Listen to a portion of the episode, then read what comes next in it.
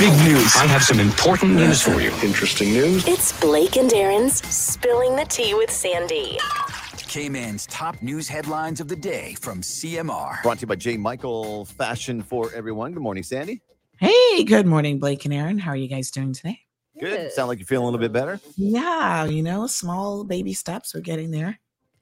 Yeah. Um, happy Tuesday, another rainy day in the forecast for today. It feels like winter the last two days. I know, right? I know, I know. It's kind of nice though. Yeah. When I was up at six o'clock walking the dog, it was like nice and breezy. Yeah. As a matter of fact, uh, RCIPS has launched their Winter Guardian Safety Campaign. Okay. Remember when it Ah, was Christmas cracker? I do remember Christmas cracker. nice. As Aaron says, that should be uh, they should be out there Yeah. conducting uh, like- these operations every day, Yeah. not- not just in the So, house. I don't- we don't how how did Operation people, morning show? how did people make it through the new roundabout yesterday? I was impressed. We, yeah. we were too. I mean, it was rainy when we went through. Like when I went through, it was really rainy. It was bucketing down and dark, so it was a little uh, wild. It was really nice to see them out there with uh, the lights. It's all Yeah. lit up, and the people stood stood out there for hours in raincoats. Yeah. It was good job. Yeah. Well done. Awesome. All right. So listen, couple bits and pieces that I think we didn't really get to yesterday. So let's wrap those up. Um, a man has been identified. Now, this is one of those kind of bizarre stories. Remember last week we said that skeletal remains were found um, in the mangrove area of East End. And so everybody was like, oh my God, We're like, what could that be? What mystery is this? Well, it was solved uh, rather quickly after um, police confirmed that the identity of the person is Mr. Adrian Williamson, who was reported missing on July the 6th of 2022. Wow. 26 year old at the time. Yeah, I remember that story because I remember his family reached out and they were like, you know, help us find him. Yeah. So sad. But at least they have some degree of of closure. So yeah. Wow, kind of crazy. hmm All right. And uh, there was another sudden death over the weekend that the police are investigating as well. Um, there was a bit of an unusual story. We won't go into any, too many details, but let's just say that a couple scammers in Jamaica, um, they're involved in the scamming business, uh, siblings actually, had a bit of a situation that did not end too well for them. So, you know, crime doesn't pay. Any, any person listening to the program who might be thinking, oh, I'll just scam somebody, it's easy remember that it never pays off.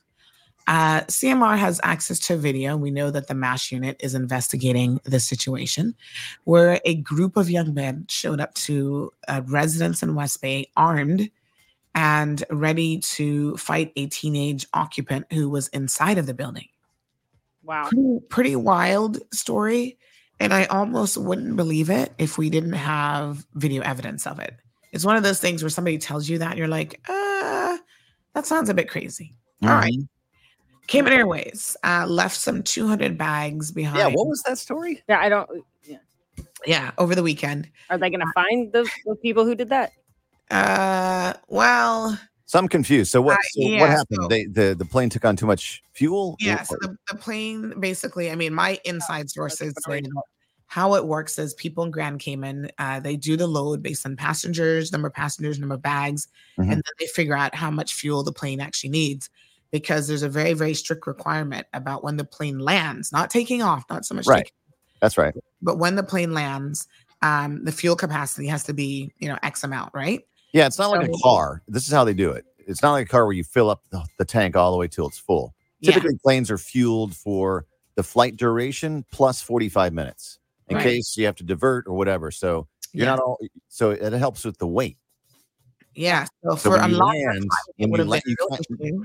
That's why planes dump fuel in an emergency because you can't land with the same weight that you take off. You have to land Right. lighter. Yeah. So it would have been no problem with a, a longer flight. But of course, the Miami flight is not that long. So basically, they had to leave behind like 200 bags. And did they bring them back back down? They Yeah. I mean, I was impacted by it. Well, not specifically by that, but my bags were left in the morning on the morning flight. But apparently, the, it was the evening flight that was impacted for this specific issue. But I must say that Cayman Airways moved very, very swiftly. Uh, they used both the cargo flight and the regular flight, both um, yesterday and late Sunday, to bring any bags that were were left behind. Okay. Wow. So yeah, So it doesn't sound like it was a fault necessarily of Cayman Airways. It sounds like it was a fault of the ground crew. Well, I'm assuming the ground crew here in Grand Cayman made some miscalculations. No, there was the flight that was leaving Miami coming here that was I overweight. know, but they get the instructions from Grand Cayman. Okay. Hmm. Well, Yeah. Not sure how that works So, exactly. Yeah, yeah. Well, I'll keep you posted. Keep us posted. I know you will. All right. So listen, uh, really quickly on this one. Uh, my sources got their ears to the ground, said that the government is actually contemplating increasing the stamp duty. Because, you know, they don't have the money that they were just giving away a couple days ago. well, obviously. So, one thing that they're talking about is increasing stamp duty. They were at talk, it was on the table for upwards of 15%. Wow. Developers and real estate folks were like, What? Are you crazy? Um, and then they're they're thinking that it'll make us all feel better if they say, Well, we won't come for Caymanians yet. We're gonna just do it for expats in the rich areas or or the rich areas where Caymanians probably are not purchasing property. Wait, what? That's kind of rude. Yeah, I'm gonna keep you guys updated on this one because I think Wow. this can. Yeah, that's that's assuming a lot about your It own sure- It sure, it sure is. That sounds like uh, that sounds like litigation to me. Yep, I'll keep you posted. All right, All right. Sandy. I know you will, and we'll catch you tomorrow for the Wednesday headlines. Have a good one. You See too. you later. All right, folks. Good morning. Happy Tuesday. As I would say, what a hot mess. Let's kick off our Tuesday show. In four, three, two, one. Bigger, bigger, better, better, bolder, bolder. The cold, hard truth is taking talk to the next level. Right here on Bobo 89.1 FM, Cayman's Community Radio. We are still spilling the tea and committed to being part of the change that Cayman so desperately needs. Join Sandy Hill weekdays from 7:30 a.m. for Premier Access, Cayman Voices, Truthful Thursdays, and much more. Cayman's number one talk show is now bigger, bigger, better, better, bolder, bolder, and more than talk. Getting results with hot topics, consumer reports, court exposés, and more. come to set the record straight. I've come to shine the light on you. Let me introduce myself. I am the cold, hard truth.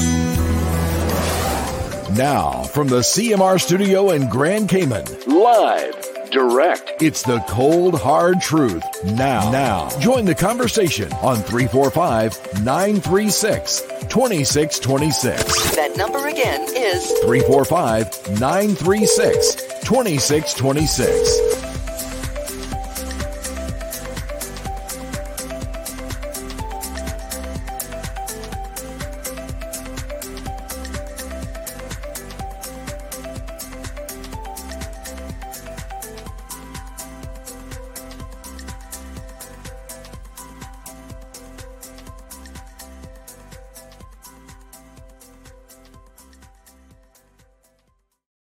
Many days do we have left? Uh, hold on. Hold on. Christmas countdown. Uh, we've got oh 12 days, 16 hours, 22 minutes, and 55 seconds until Christmas. Wow. I don't know what to say, but it's coming. So, how are you guys feeling today? Um, good morning. We are on our regular YouTube channel. We're back up, honey child. Mm-hmm. Super excited. We're YouTube jail, so I've got it on both. Um, oh, somebody sent me some sus early in the morning. I've got it on both um both of our channels this morning, just in case. We'll keep it on the second one for a couple days and then switch that one off. Um, the important thing about the backup channel is that you only use it for backup purposes. Don't use it for regular times because if you get blocked, then you get blocked on both, which is obviously not what you want to do. So, which usual suspects are with me this morning? You guys know the Tuesday routine.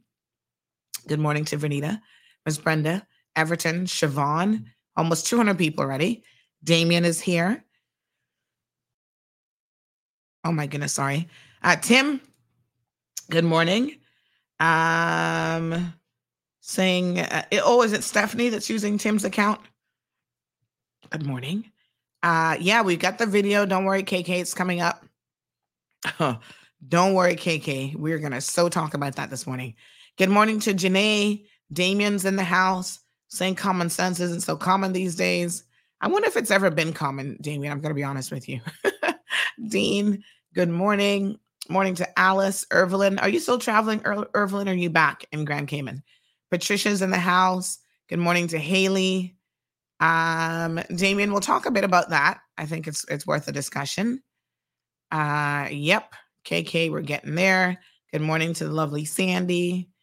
Uh, Felicia Rankin is here with us. Miss Juanita, Robert. So many suspects. Oh my gosh, you guys are up bright and early this morning. Good morning to Miss Debbie, Richard Newton, joining us from uh, Georgetown, I believe. Cece, Wee Wee, and Diamond Princess. And of course, uh, Irvelin says she's back. Awesome. It would not be a Tuesday without Shamari Scott. So, Shamari, hello. Hello. Good morning. Good morning. Oh, gosh, I love the glasses. Those are so funny. So, for the benefit of, of our radio listeners, Shamari has on glasses this morning with two little Santas protruding out of the top of the glasses. That is so cute. And, and I have my, uh, my yes, his sugar cane, his um candy cane necklace. I should get sugar. Light, yeah. Does it light up? Well, uh, you know, my youngest Isaiah had it from last year and oh. left the battery on, so I have to go to I have to go somewhere to find these small batteries to put back in to get it to light up. But oh, I'll, I'll get there. I'll get there. All right. So um, show me what mug you just used. Uh, oh, well, that was that was my mug for my water. This one is this one is the Dolphins mug, but you know, we uh, actually uh, played yesterday, Monday night game, late game Tough, oh, tough game. Lost by one point, but we're oh, still oh, no. on top of the AFC East. So we're now nine and four. Um, we have five what five games left. Um, we're second in the overall AFC, first in the AFC East, which is our conference. So we're still we're still in good place, but this morning isn't as good as other Tuesday mornings would have been. Uh, tell me something. When you lose by one point, does that hurt more than losing big? yeah, I think it does. I think it does, especially yeah. the way we lost. You know. Yeah. Oh my gosh. Yeah. Sorry to hear that. Sorry to hear that. Yeah, it's all good. We're still going to the Super Bowl. Yes, and we've got uh, lots to celebrate this morning. Um, some good news, Health City. This is this is like a feel good Tuesday right before Christmas. Um, so medical rundown Tuesdays, folks. Today we're going to po- focus on a lot of positivity. Um, Shamari, you guys have been doing some amazing things. I know last week we did a little bit of a recap for what 2023 was looking like uh, for you. And now today we're going to talk a little bit. We've got some uh, wonderful guests waiting in the back studio that we're going to pull in. And we're going to talk about some of them and their stories. Oh, definitely. And um, you know, this is our last CMR for for the year, so we thought we would go out with a bang. Um, just speaking about a lot of the positivity that happens based on based on Health City being here, not only for the local community, but also for those from overseas that happen to be on island or who actually travel in at times um, for procedures and surgeries. And it's a little bit bittersweet. And I say bittersweet just because the stories that you're going to hear um, from um, Kristen, who was a former patient, from overseas, as well as Christopher, her husband, are going to be mm-hmm. heartwarming. However, Chris Malloy um, is a Patriots fan, and therefore I'm sure he's going to rub in that the Dolphins lost. So that's ah. what's bitter about it. But what's sweet about it is that we obviously have emergency cases, cases that come to triage. We deal with cardiac, um, you know, neuro, whether it's neurology or neurosurgery um, oncology from a cancer care perspective, orthopedics, and we, we see a little bit of everything. We see um, obviously residents that come electively to us, also emergency, and then from overseas, we also see patients who come electively on the plane, um, cruise lines. Sometimes they get off the, the cruise ship for diagnostics, as well at times the patients, I'm sorry, the visitors that are on the cruise ship will have an emergent type of situation that they will end up at, at Health City. Um, so we have various scenarios of patients that come to us, but typically all always have good outcomes. Obviously, um, in not all cases can you have great outcomes, but for the most part, um, with the team that we have at Health City that would have done thousands of procedures, um, as well as with the equipment and the way Health City functions. Um, we're one of the, the top hospitals, not only in this region, but, but in the world. Um, mm-hmm. And we look forward to, to helping our patients um, every day. Yeah. And the good news is it doesn't matter whether you're a Dolphins fan or not, they help everybody. maybe maybe they should sign a waiver. You know, will you switch over to the Dolphins before we treat you? Oh my gosh! Well, uh, you said Chris is going to have something different to say about that, so let's go ahead and bring in yeah. Kristen and her team. Good morning, everyone. Hey, hello. How are you guys doing? Very good, Sandy. Thank you for having us. Yeah, absolutely. I see you got the whole family there. Well, so we all love Shamari, and we really feel bad about that. Ooh, that tough loss against the Titans. Uh, see, I told you. One point, just one. Oh my it. gosh, unbelievable! Let me, unbelievable. Let me be clear: losing yes. by one is much more brutal than losing by multiples. Okay. Yes, I was kind of wondering. Well, the, the, good thing, Sandy, is that the, the Patriots get beat by like three touchdowns this year, so oh. you don't have to worry about losing by that one point. you know, oh. Sandy, to yeah. show our gratitude to Health City and Shamari, I've been holding this wonderful Gillette uh-huh. customized dolphin razor for Shamari. So when we go back to the island, wow. it's made for Shamari.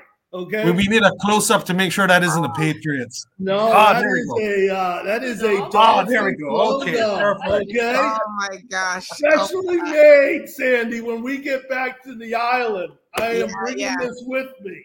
Absolutely. You know what is so funny, Shamari? I was in, in Miami, and sorry for the. I'm still trying to fight this cold here, but um, I was in Miami over the weekend, and you know, in Walmart, they've got a whole section of dolphin gear and I That's thought right. of you when I saw that section. I was like, oh, look at Shamari. He probably comes into Walmart and heads right for all the dolphin sweaters and everything else. Just to show you what fans we are, you should know, uh, Sandy, the Dolphins has the second most winning record this season. They're only behind the Ravens. Although wow. That tough loss could have put him in first place. Yeah. We have Hannah. So Hannah was with us when uh, her mother became ill and then my son Shane, he wanted to say hi to Shamari. Any chance we get to either yeah. say hello to him or harass him, we take advantage of. So tell us a little bit um, about how you came to be a patient at Health City. Do you want to give the want me to get the background? You can start. That's fine. So, uh, believe it or not, we took for the first time ever a uh, cruise with uh, Disney, and we took Hannah, and that was uh, about three or four years yeah. ago. Yeah. Was it five? Okay. Four. Hannah knows more than I do, obviously. and uh, her mom became violently ill out oh of nowhere. And wow. uh, it was, uh, it was, I'm not overstating this. It was a life or death situation. So wow. she was pulled off the cruise. Um, we'd never been on the Cayman Islands, never really even knew about Grand Cayman. Most of our travel for business has all been US based. Like, actually, I just came in yesterday.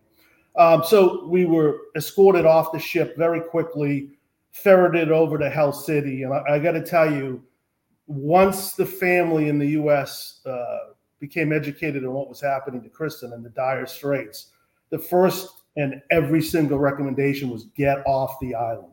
You've got to get her back to the U.S. You've got oh, to wow. get her to Miami because no one really, you know, just let's yeah. call it ignorance of the Americans. Okay, you know, we had no idea. Um, so I remember pulling into Health City, and uh, the first thing I was amazed by was the doctors. Okay, so this is a life or death situation. I can't even think. I don't. I, have got to first of all manage Kristen. I've got to manage getting my daughter squared away. We actually had to get someone to fly out and pick her up and bring her back to Texas, uh, friend of the family. But uh, one of the first things that happened was the international department uh, became very quickly involved and not involved in terms of hey how are you going to pay for this that would be the us approach would be sitting down and going right. payment schedule yeah. they were more concerned about do you have a place to stay how can we help you let's figure out what we can do together let's put together a plan and then the doctors started coalescing, coalescing around us and i immediately started getting a uh, very wonderful feeling about the facility um, and very impressed by it. And I, Mhm. you know, it was it was amazing trying to balance the pressure, uh, well intended from family to get Kristen off the island, to myself saying, "Hey, geez, you know what? This really feels like a very professional facility, and there's no way." Now we live in Boston. We have some of the top hospitals in the world here. Uh, I'm not uh, degrading any of their care. It's excellent. We go to Mass General ourselves. But the what I was most impressed with was the time the doctors and the medical staff were Mhm. spending with me. Mhm. I mean, I, honestly, if you had said to me, "Hey, Chris, what's one plus one?" I'm not sure I can answer it today, to be honest. But Mhm. back then, I'd have absolutely no chance. And Right. it was a very stressful situation, and um, I knew. So Kristen's health has been immaculate. Never had a problem. Never had a Mhm. health issue. Nothing. So Wow. I'm looking at her saying, "This is it. This is going to Oh be my to go." And um, I'll let you jump in, Kristen. But I was immediately impressed by this stuff. I'll leave you with this thought. So Dr. Deepak was the attending physician. I believe that was his name. Mhm. And uh, we had a chance to fly Kristen off the island. And I, I remember grabbing Dr. Deepak and saying, I want her to stay here. Please Wow. don't don't move her. Yes. And I, and I'll never forget. I was really worried they were going to take her away from the great care she was getting. Uh-huh. And I remember Dr. Deepak saying to me, "You know, Chris, I'm sorry. I've missed a lot of calls from the U.S. Yes. So I'm not sure we're going to be able to get your wife back." And I'm like, "That's absolutely fine." Yeah, you know, it's, um, we didn't really plan to be there, right? So you don't ever think something like that's going to really happen to you, um, especially when you're on vacation. And um, you know, I think it was it was actually fate because I was so ill they probably could have taken me off in Cozumel, which would have been quite frightening thinking about it now. Mhm. Back to that, um, so you know, the ability that I was able to make it to Grand Cayman was just very fortunate for us because like chris said you don't think of anything like that ever happening. But 2 you don't really think of world class medical facilities in the caribbean. Like i before i even did this trip i was like i wouldn't even think that that exists right? So i guess we did have an option um, in the ambulance. They could have taken us to another facility which would have been probably okay. But i think for me and the critical nature of my illness um, the fact that the the ambulance crew took me to um, Health City, and I remember it was quite a trip from the cruise terminal to get to your facility in the East End, um, and it was quite long. And you know, we're sitting there, and the, I do have very strong recollections of coming into the the emergency department and being treated very quickly. Um, uh, but you know, for us, like it was just, you know, I wouldn't be here today having this conversation with you, and I would have missed out on so many you know family events it would have just been a total change to you know our lives. I mean it it really was something that you know you'll never forget. Um, and i carry that with me forever you know that the care that i received um, was just world class and you know the whole model about how the hospital works um, Mhm. the care and treatment i still have very vivid memories of that and i think i always will. So you know as a family we're very indebted to health city for the level of care that they provided for not only me but for my family. And i think that is a differentiation that you don't often see. You know it's usually just patient patient centric right? But Right. you guys down there you know it was like a whole team approach to take care of not just me but my care provider which as we all know it's it, to be the care provider sometimes is more difficult than to be the patient. Yeah, absolutely. all of chris's needs were taken care of as well not just mine. So Mentioned Sandy. Here's an interesting story. So when we came back to the U.S., Mhm. Kristen went into Mass General. For folks that don't know about Mass General, it's probably one of the most premier hospitals in the world. Mm. And um, so Kristen went into Mass General, and she had a line of doctors. and the first question they said is, "What is what is it like to get treated Mm. in the Caribbean?" They were blown away, and we were like, "Well, Health City, they Harvard Business School did a whole study on them." So they Mhm. started interviewing Kristen about her experience Yeah. about Health City. Oh wow. And, and then the doctors would say, geez, we've read through the records from Health City. They were like blown away oh my God. in terms of, they were like, we are so, because they were ignorant about Yeah. Health City, but we started directing them to, hey, you should really read about it. You should learn about it. and they were absolutely impressed. I, I we had not seen the notes, but the doctors were like, "Oh my god, talk wow. about detailed and being specific." And in terms of the value equation, because I think this comes into play a lot. So I'll just put into perspective. We were in Health City, I think, almost three weeks. Mm-hmm. I think two of the three was ICU. So mm-hmm. we're there thinking about almost a month. Was wow. it almost a month? Mom was in ICU for two weeks. Then you had to then she was in the hospital for one week, but then you had to stay in the house. All right, Hannah Bear is educating dad. It feels more like a month. Boss letting you know exactly what happened. like get rid of the, get rid of pops and put Hannah in the interview. Was, uh, was, was, Hannah uh, reading through those those uh, doctor's notes? she seems pretty well versed in exactly what happened. Yeah, it's kind of like educating me. But uh, so the one week stay in uh, Mass General was about a uh, uh, Health City was about a third of the cost. So said another wow. way, we spent a month at Health City, and I would, I'm telling you, we had an easy choice. Kristen's mom, every single relative, get her off the island. Get mm-hmm. her off the island. Mm-hmm. It went from that discussion to don't leave the island. Don't leave Health City. I'm not mm-hmm. taking her anywhere. So we had that choice. And the only yeah. reason I bring up the financials because yeah. it's important. I think one of the things Health City's trying to do is make world class healthcare more yeah. affordable to the masses. And we were just blown away by that. And the other thought I'll leave you with is it's not just the hospital. Mm-hmm. Um, so I was on my own and I would walk up and down. I think that was uh, outside the blowholes, that beautiful wall. In East End, yes. Mm-hmm. Sandy, I would say so. I was pretty much lost. I'd go there for a walk up and down, and I had, I can't tell you the number of Caymanian people that would pull over and mm-hmm. say, "Are you okay? Is everything all right?" Wow. It wasn't just the because I was on my own and I was living either at the facility, um, uh, up, you know, the hotel that's on the facility, or a little further down on the east end. But the Caymanian people, the feeling of the island, the feeling of support I was never alone. Mm-hmm. Even when I would go pick up dinner or something, people would see me alone in the island and come over and talk to me. So, one of the things that really amplified the experience of Health City is where they've decided to locate the facility. Mm-hmm. There's, mm-hmm. there's nothing like, in my opinion, I have goosebumps now just feeling it of the Caymanian mm-hmm. people, the kindness, the that in kind. I got a mm-hmm. little education of it as time went on, but I can't tell you the number of people that pulled over mm. that took the time to say, "Hey, is everything okay?" Wow. And yeah. let me tell you, if that was happening where we live in the U.S., I, not, I think I'd start running down the street a little faster. But uh, in, on Grand Cayman, it was just like you yeah. never felt alone. Yes. I mean, it, wow. it it was even. Remember the so you talk about the doctors and the quality of the healthcare. What I think healthcare what Health City doesn't get recognized for. From the custodian up. So there was a woman that was always cleaning the floors and would always see me. She would mm-hmm. come over and start talking to me to make sure I was okay. She was like, honey, I saw your wife today. She really looks great. Mm-hmm.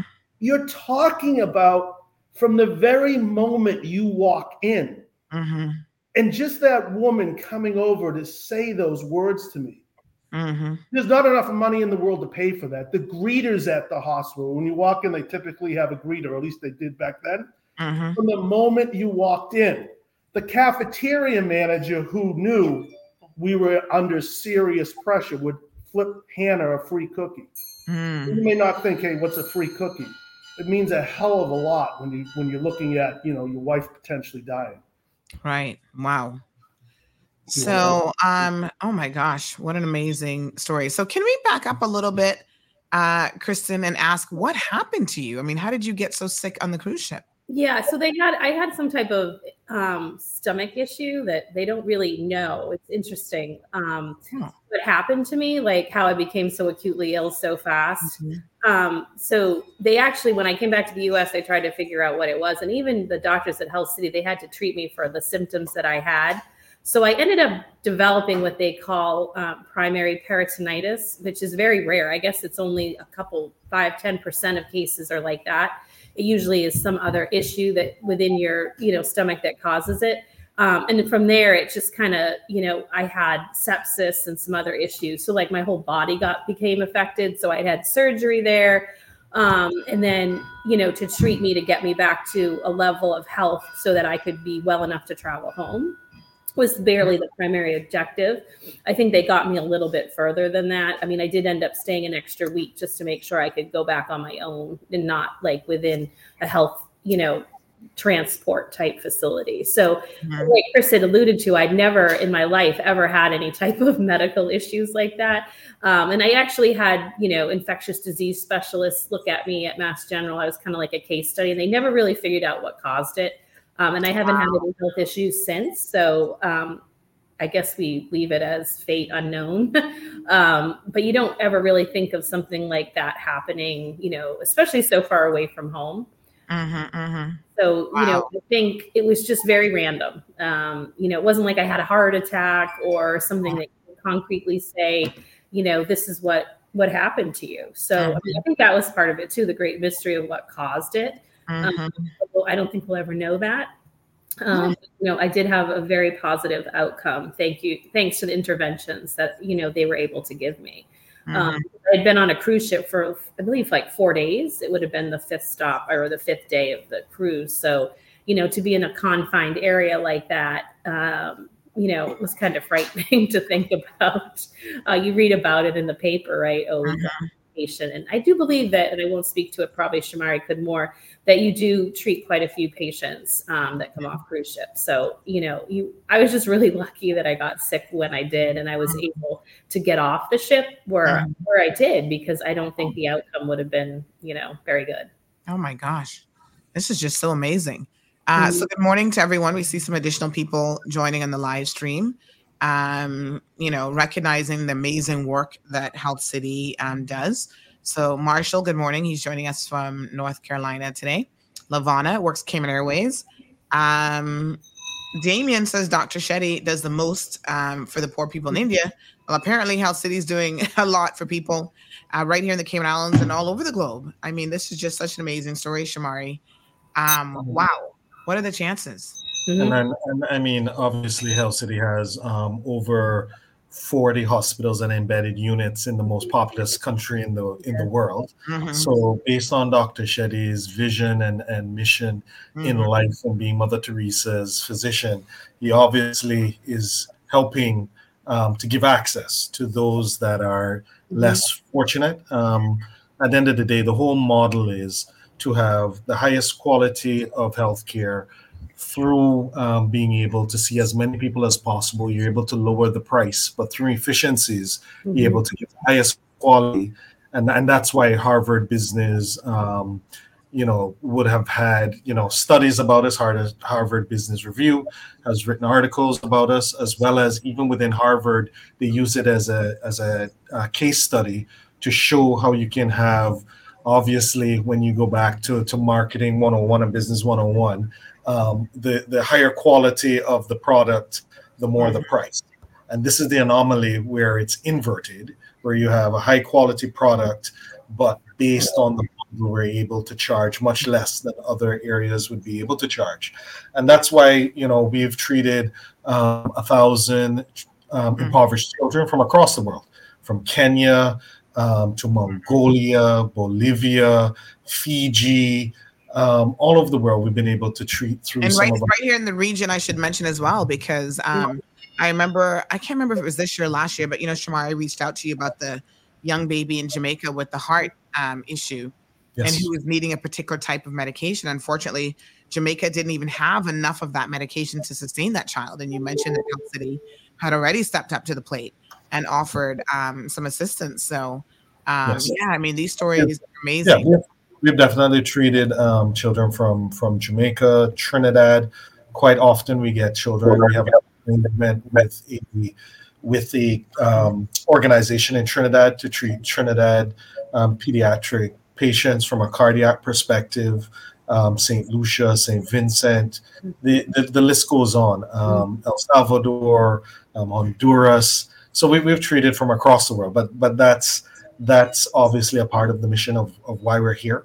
Um, but outside of that, the amount of lives that we've saved in the Cayman Islands in and of itself. Mm-hmm. Uh, you know, time time is muscle, heart muscle. Time is brain in regards to brain. When there's strokes and the there are many Caymanians and residents across the board who have been saved here, and then obviously.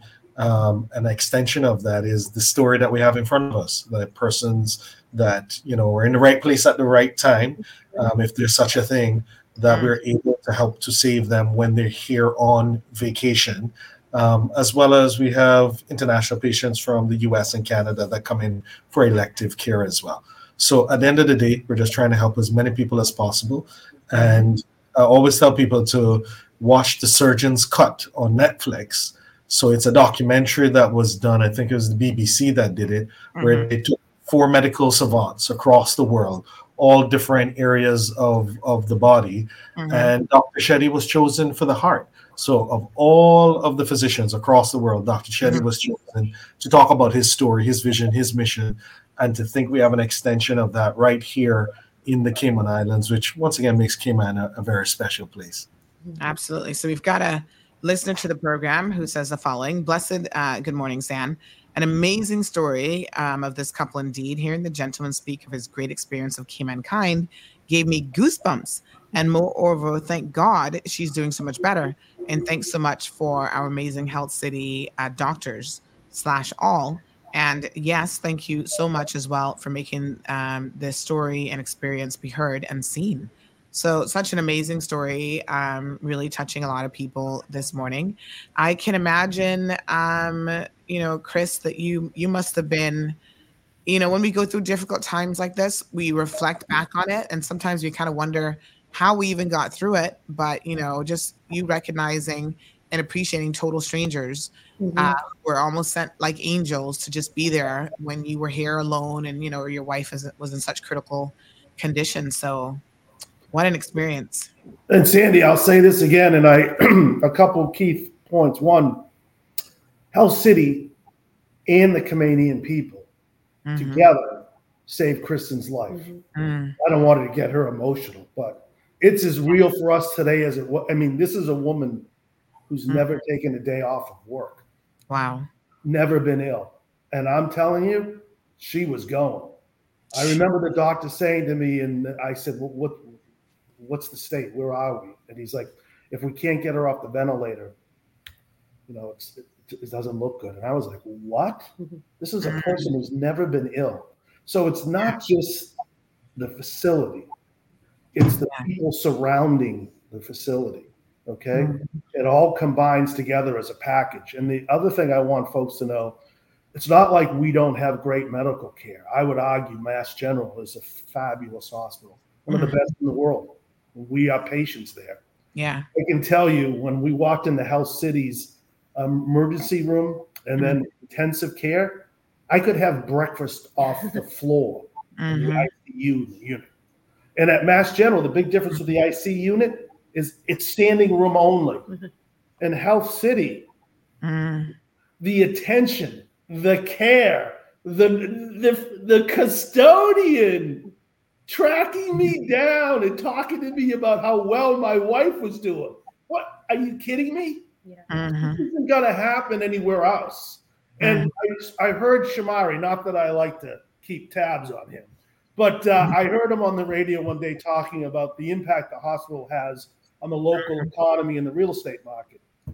I can tell you as we get older, we start looking for a place outside of the US to spend the winter months. And the number one is the quality of the healthcare. Yes.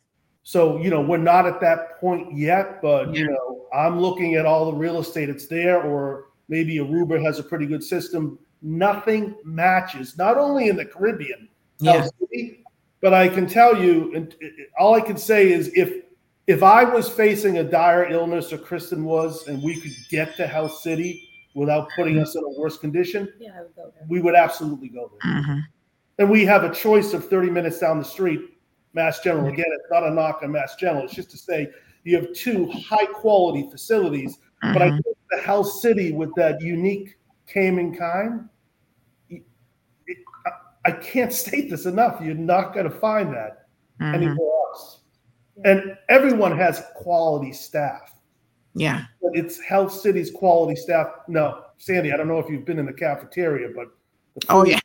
I would say not that I like to eat, but I would You know, what is so crazy? Um, I remember the first time, even before I went there, there'd be people on here when Shamari would come on that kept talking about the food, and I'm a foodie. And I'm like, who talks about hospital food? Come on now, this can't be real. So uh, last year I went for full, you know, executive check, and I was there for like six plus hours, did the whole works, and they were like, "Yeah, we need to feed you," and I was like, "Okay," and so I sat down and had with the camera guys, I had some, I think it was breakfast. I was like, "Oh my god, this is like restaurant style food, really good." Oh, so I, it was- I got why people rave about the food. It was fabulous. It's funny you brought up the executive health check. I think I could be mistaken that you might be raffling one or two of those away today. Yes, yes. I would like to say if you're getting that executive health care check in the US, you better pull out multiple thousands. Yeah. Multiple. Okay. That is, I've almost, you know, because Hannah's dancing and Shane just started college, so it's kind of crazy. But I've actually said, geez, maybe we should fly there and get the executive health check just to get a different point of view. That is the best value. Better, better than the free cookies in the cafeteria for Hannah. Mhm. Yep. All right. So listen, speaking of the executive health check, let's give one of those away now. Um, if you've been paying attention to the show, let me just see what question. Um, Shamari, shall we do where our guests are from? Yeah, that would be a good one. If people have been paying attention. All right. So folks, 936-2626 is the telephone number. Um, if you've been paying attention and you know where they are from, uh, give us a call. Mm. Where- where's my where's my Jeopardy button? I feel I'm, like I'm I'm- sure they, I'm, I'm sure they can guess from from Chris's accent. What, what accent is that? All right, we got it. We got a caller. Good morning, caller. Morning. Good morning. Are they from Boston? Ding ding ding ding ding ding ding ding ding. Congratulations. I guess that was too easy. Yes, they are indeed from Boston. Yes, o- o- only people from that area would would dare cheer for the Patriots. So, yeah. especially this year. I, s- I said to Shane, we have to give Shamari some, you know, some give him some grief, and he's like, "I'm not getting this down." He's patient. All right, give me give me your first name, and I'm gonna put down the number here. Uh, Elizabeth? All right. So Elizabeth, congratulations. You just won this executive health check. Now, Shamari, remind Elizabeth and everybody else listening uh, what's included in the executive health check. Well, it's the it's the full workup. So um, the executive health check will have all of your blood work. Um, you'll have your stress test.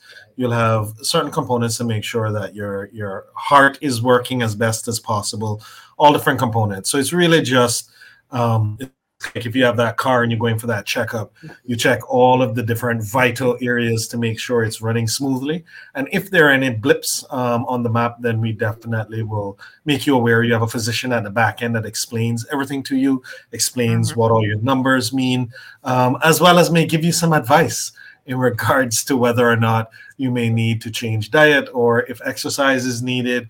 Um, but definitely, definitely, as as Chris mentioned, um, I think the executive health check first um, came about when you would have executives that are obviously very valuable to their companies.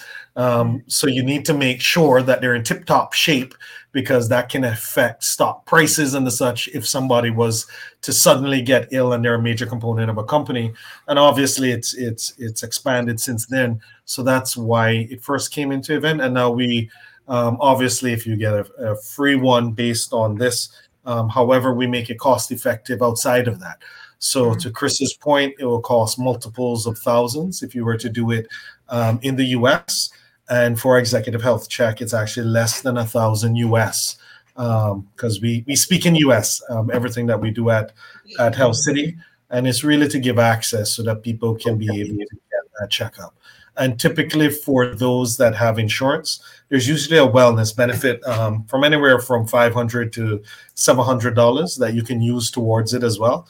Um, so even if you want to have some add-ons, then it would just be a, a few hundred dollars more to be able to get the uh, super duper package per se. Mhm. Wonderful. All right, let's do another question. We got, we're giving me a three this morning. Three, yes. Yes. All right. So, um, our guest mentioned that they were on a cruise, but what cruise line? What company was it? That's a good So, one. uh, yeah, yeah. You gotta, you've gotta really been paying attention this morning. Sandy, that's a good one. Yeah, nine three six two six two six is a telephone number. As they say, the devil's in the details. So we want to if you're paying attention to any of the details this morning. We got our first caller up. Good morning, caller. Welcome to the program. It was Disney. Yes. Oh, wow. We're on this morning. Yes. There we go. Good job. So just give me your first name. Julie. Miss Julie, congratulations. And I'm going to just put down your number here and I'm going to send this to um, Shamari. All right, congrats. Awesome. Thank you. All right, so we've got two winners so far. And if you've not had a chance to win yet, don't worry. We're coming to you. We're going to save that one for a few more minutes in. Um, so we also have, speaking about positivity, uh, Lavana says, Thank you, sir. It's so refreshing to hear you speak about our Cayman kindness. The service at Health City is awesome. I know this firsthand. Keep up the good work. Um, a few people were guessing New York, New Jersey, completely wrong. Shaka Zulu had it right. Boston, Aretha had it right. Uh, and Boom Flick was listening, said uh, Disney. Sorry. Fighting this thing here, but all right. But since we're in the mood for good spirited things, let's have a look at your Christmas video, Shamari. All right.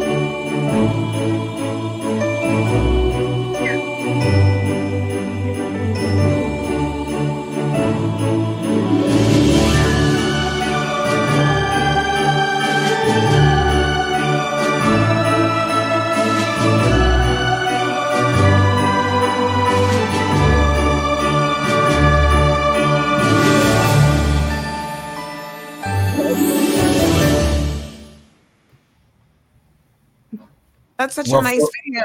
Now listen, Yeah. um, I'm I'm thinking about what to do for Christmas because I don't really want to cook this year. So whose place should I show up to? so um, what, what we did with our with our Christmas video, Sandy, is for those in Radio Land who wouldn't have been able to see it, is that all the traditional things that we'll do from a Caymanian perspective.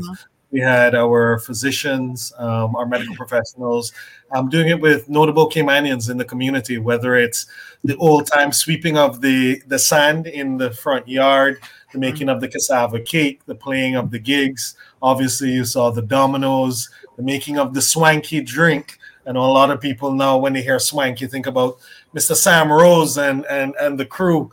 Um, but the swanky drink, which obviously the name comes from, um, we had you know traditional ways and sharing of that that traditional Christmas meal was the best way we thought that we could actually depict the fact that Health City obviously has been here throughout the year, um, and this is a way now outside of during the year, many Caymanians give us gifts of mangoes and, and rum cakes and cassava cakes as a thank you. Um, but definitely during Christmas for us to share it together, we thought would be a good way to depict um, Health City No, within I- the I love community for Christmas. So, Yeah, no, it's it's it's a great video. I love it. Um, and like I said, I'm still looking for my invitation. All right, let's, somebody's cooking this year. All right, so let's go ahead and bring uh, Matthew McLaughlin uh, into the program this morning. Good morning, Matthew. We just need Are you, you to on- we need you to Are unmute yourself when you're ready. Hello. Hi, Matthew. How are you? Matthew was having some connectivity issues. I think that's why his Hello, his can you hear camera me? is. Yes, we can hear you, Matthew. How you doing? Matthew, can you hear us? I'm good, and you? How's everyone? Yeah, I'm we're- having some connection issues, so I don't know how long or how good. Yeah, no worries. Um, so what we'll do, Matthew, is we'll just talk about uh, your connection and involvement with Health City. So um, you're actually part of the um, TVET training program for Caymanians. So tell us a little bit about that. So, so Sandy, let me just um, tee it up first, right? So, yes. um, we would uh, we would have our healthcare explorers program, as you know, that that connects um, Caymanians to Health City and to healthcare in general, just to see from a young age whether or not they're interested in in healthcare. We would have started with 18 in 2014. We've had close to 40,000 um, interactions to date, 11,700 this program year in and of itself. Um, as part of this, we have gotten licensed as a TVET institute in the Cayman Islands because we're offering pulmonology. Um, sorry, we're offering phlebotomy as well as sleep lab technician courses and now medical records training as as well.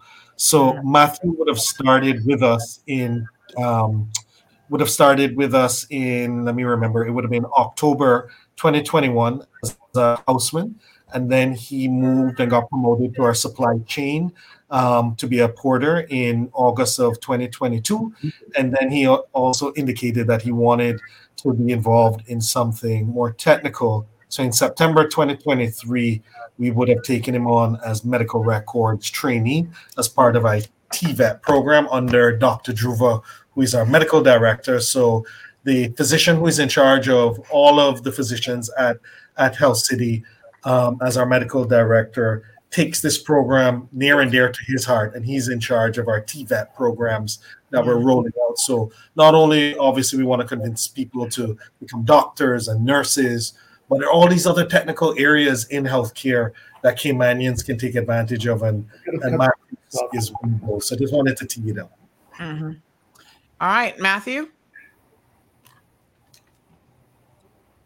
I'm not sure if he can hear us that well. Can you hear us? Uh, sorry. Can you repeat the last? Yeah. Yeah. No, I was I just saying if you could tell us, if you could just tell us a little bit about what your experience has been um, at Health City with the um, Healthcare Explorers program. Um, my my experience at Health City has been truly truly amazing. Um, from a a job, you know, as an employee perspective, it's probably one of the the best places I've ever worked at, and as a patient, um, one of the best hospitals I've ever been admitted to as well.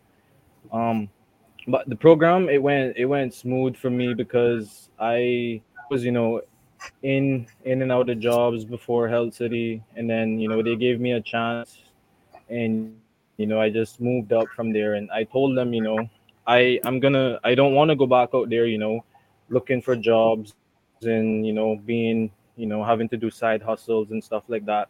So i told them if you guys can invest in me you know uh-huh. make me a more valuable person you know then down the line you know could probably make myself you know better to serve health city. Because working there has really taught me a lot. And it's like how our guest said it's not only the hospital it's the people there well you know the staff and everyone there they're you know always making sure you're okay you know even if they don't know what you're doing or who you are, they're still, you know, checking in on you. Even me, I still mm-hmm. have, you know, staff that don't recognize me, ask me how I'm doing, they see me on a daily basis. Mm-hmm. But overall, the program was smooth. Um, I transitioned well from the houseman in the porter position and now working in medical records. I have to give a big thanks to everyone that helped me and gave me this opportunity because if it wasn't for them, I wouldn't be here with this certificate now in my hand. So mm-hmm. I'm gonna give a big thanks to Health City. Extra and, and yeah. Sandy, just to mention that um, Matthew sat his certification exam December 3rd, so it's recent, and he would have passed with an outstanding grade. So now he is going to be full time um, in our medical records division.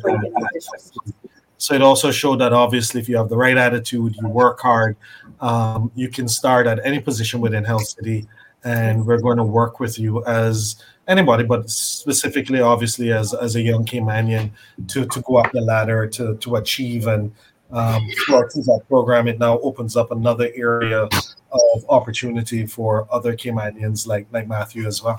Mhm.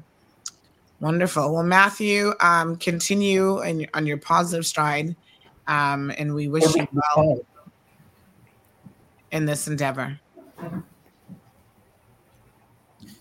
All right. I mean, we realize that Matthew has a few um, technical issues there, but we also have uh, a video testimonial from another one of your patients. So let's go ahead and cue this one up. treatment from the time I got into the emergency room. The nurses took care of me 100%. It took the emergency room maybe 10, 20 minutes, max 20 minutes to do some some tests. After that, they went straight into the cath lab. The service I got from the ED was phenomenal. they treated me like family here, and I didn't feel scared at all. They all they kept saying was, "Don't worry, you'll be okay. You'll be okay." The care here, man, I I, I can't say enough thank you to the doctors and the whole team here that took care of me and my family because we had no place to stay. They helped us out with a hotel and all of that made me really feel comfortable trying to recover. I am always taking care of the patient's needs. I'm not a, I'm a biomed, um, so I, I always look at the other side. But now sitting on as a patient, they really did well here. Just to put it in plain terms, they saved my life.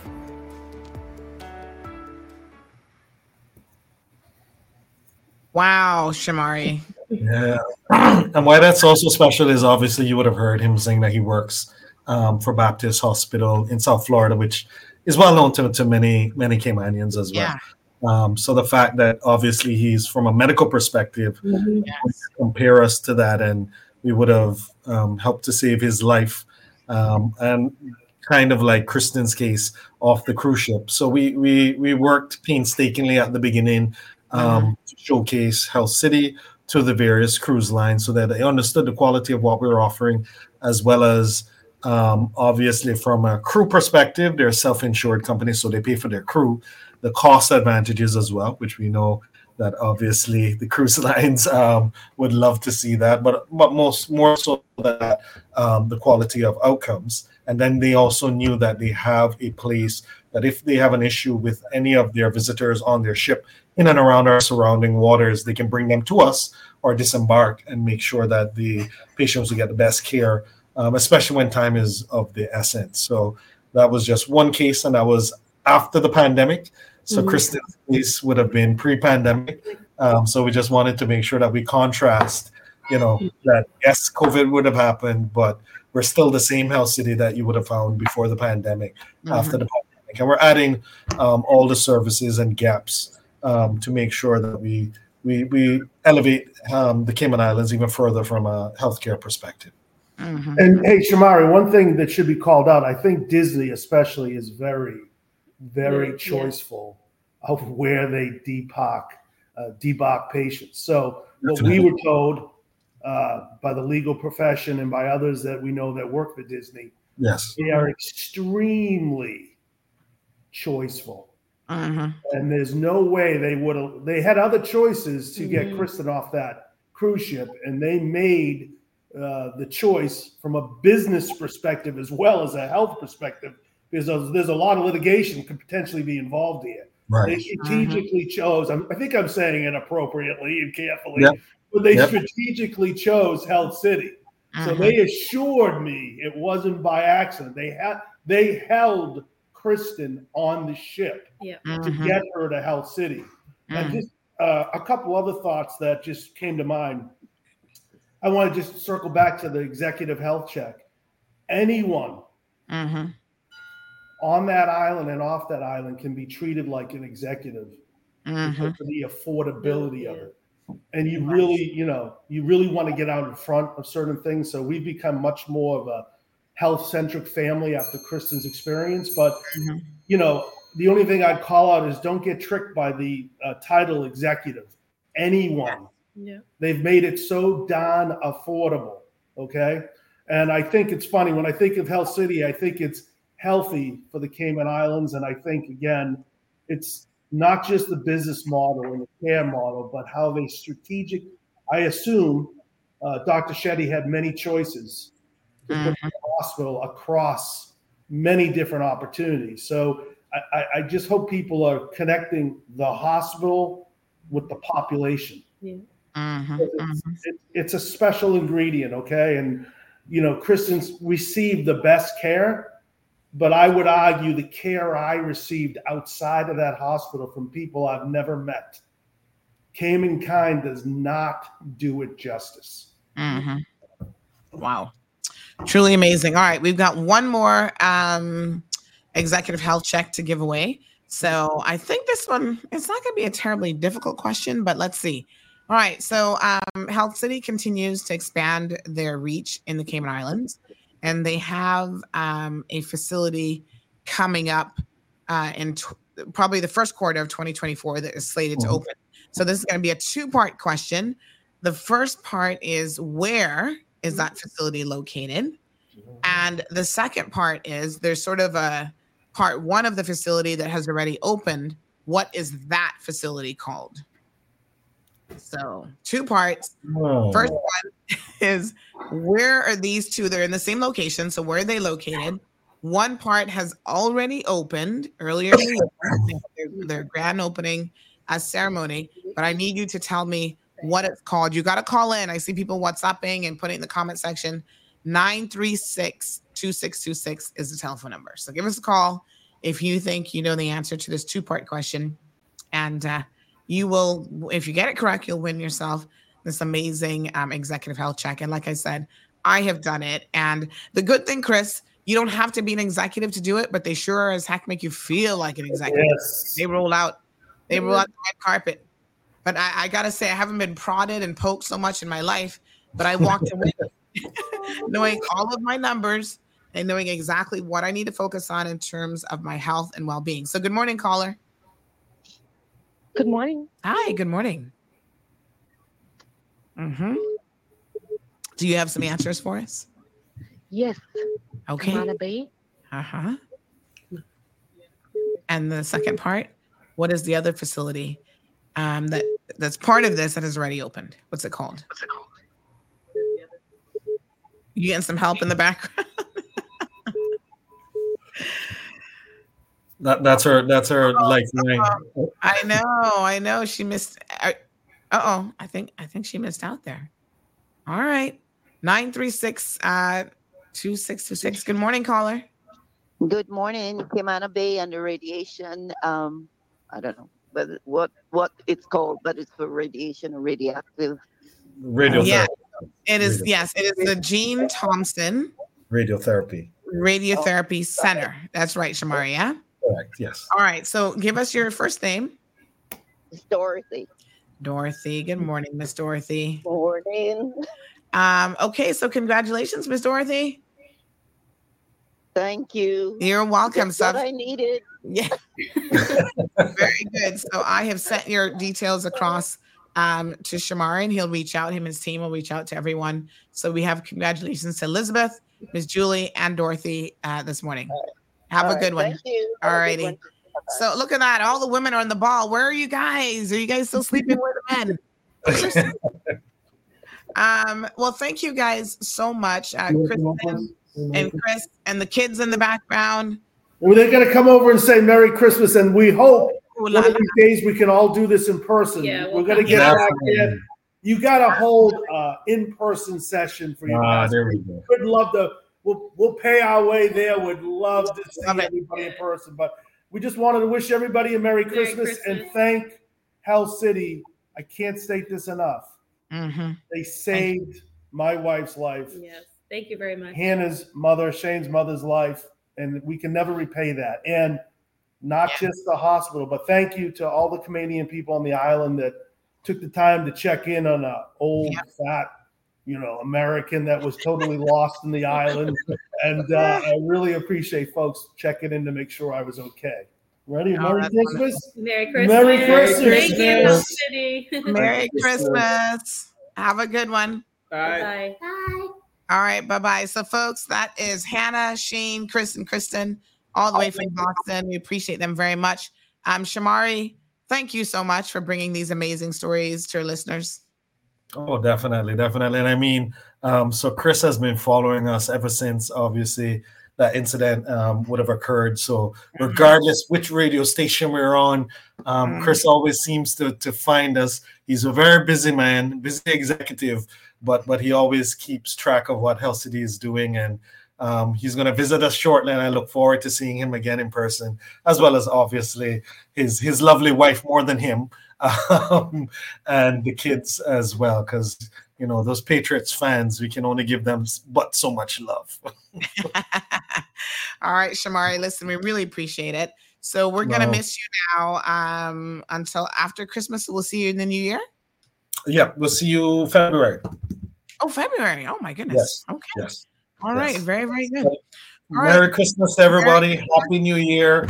Um, and the funny part is when we're off the radio, then everybody is like, "When are you coming back on?" Oh, we haven't heard you. So yeah, but Sandy, will, Sandy will hold it down.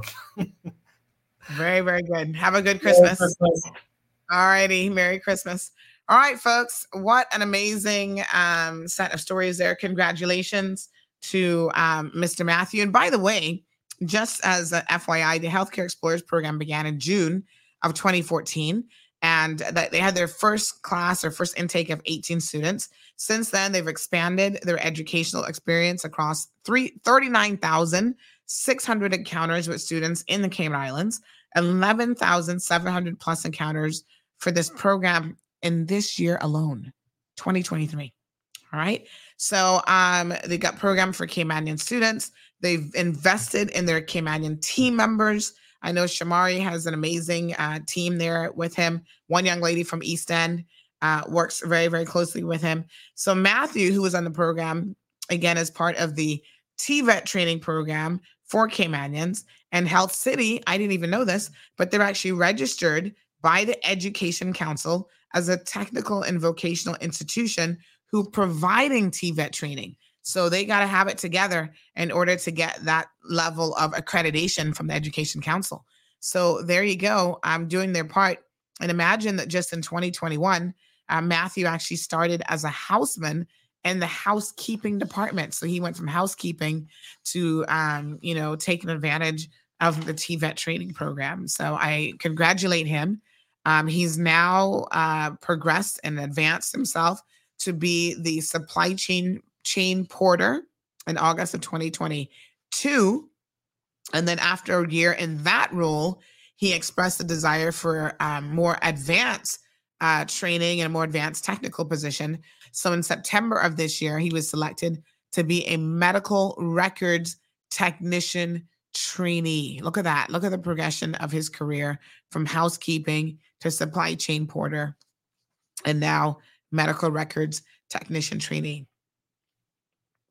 So, folks, he is uh, currently being trained by qualified technicians and recently completed an electronic medical records certification course from Penn Foster um, under a Health City uh, scholarship. So, again, they're paying for that, giving him work work experience, and he's still able to, you know, have a job and pay his bills and so on.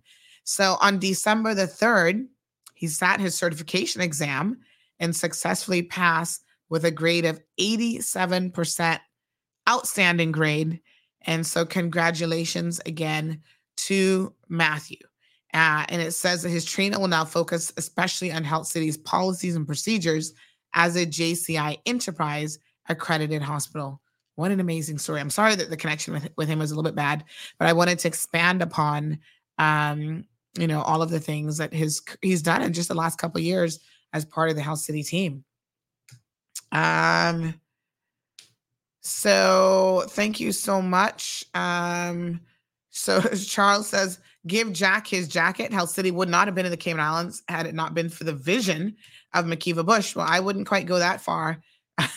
It wasn't his vision, but as a government, they were certainly at the time, they were certainly instrumental in giving Health City um, you know, some of the concessions and other things from the business perspective, um, the government perspective that were required to make it happen. I dare say, Charles, that it would it would baffle me if any government had turned down uh, this type of opportunity because you know medical um, not just medical tourism but the advancement of medical um, industries here in the cayman islands has been something that um, we've all benefited from, to be quite honest. So, um, congratulations to everyone. So, uh, but yeah, we're gonna give Jack his jacket all right today, Charles. Mm-hmm. Since you want to go there, hmm. we got a lot of jackets to be hanging out to jacks and jackasses and jackettes and I don't know what what a female donkey is called, but we'll put them all in the same category. All right, folks. So we're going to talk about it. Good morning to everyone. Happy Tuesday. So listen, um last week was it was it Tuesday? Uh or Wednesday. We had on um our little friend here, Shorty. You guys remember the story with Shorty? Um let me see. I'm trying to see if I can call him. oh my goodness, sorry. Shorty was on the program and Shorty was talking about his experiences with this man, Mr. Nicholas Miller. Now, y'all remember Nick? He's a crook, uh, scammer, scammerization situation. And uh, these things are on the rise here in the Cayman Islands, folks. And this is really, really dangerous because, you know, a lot of hardworking individuals are having money taken from them. And It is just so wrong on so many different levels. You guys saw the story in Jamaica of the um, the brother and sister who were executed in Jamaica and then buried in a shallow grave. Well, if you didn't really, um, oh, somebody says there's actually a term for a female donkey. It's called a gilly, gilliass or jenny-ass. Really? Is that for real or is that a joke? I don't know. I don't know if I, I believe that one, but all right, if you say so. I've never even heard that before, but I'll take it. So listen, um, you know, as you have an increase in scammers uh, in these situations happening in your community, the community as a whole becomes much more volatile. You know, people work too hard to have their money taken away from them. And it is very, very unfortunate that people like uh, Nicholas here have nothing better to do. So, you guys heard me say to him, I said to him, I said, Nick, we called him. He's like, oh, you know, sorry, I'm on the radio. Miss Sandy, we'll talk off air, blah, blah, blah. And I said, uh huh. Uh, uh, just tell him to come. Tell him to come. I got his money. Well, honey, child, you know he's a liar. He ain't had nobody's money. He we, poor shorty went on a um. Let me see. No, they give me the okay when you call. Yeah, I asked him, so they give me the. All okay. right, all right. So we're gonna call Shorty, but um, Shorty's gonna fill us in here. But I can tell you that Shorty drove to this man's house, and you know Nick was drive was seen driving out. Let's have let's just call Shorty. Shorty can give us the full details. What a ting! I could not believe it. And Jenny, oh, country folks. Hey, hey, Shorty. Good morning. Morning. So, update us on what happened after we spoke to you last week um, on the show. So, Nick claimed he had your money, Wait. and you went to right. see him.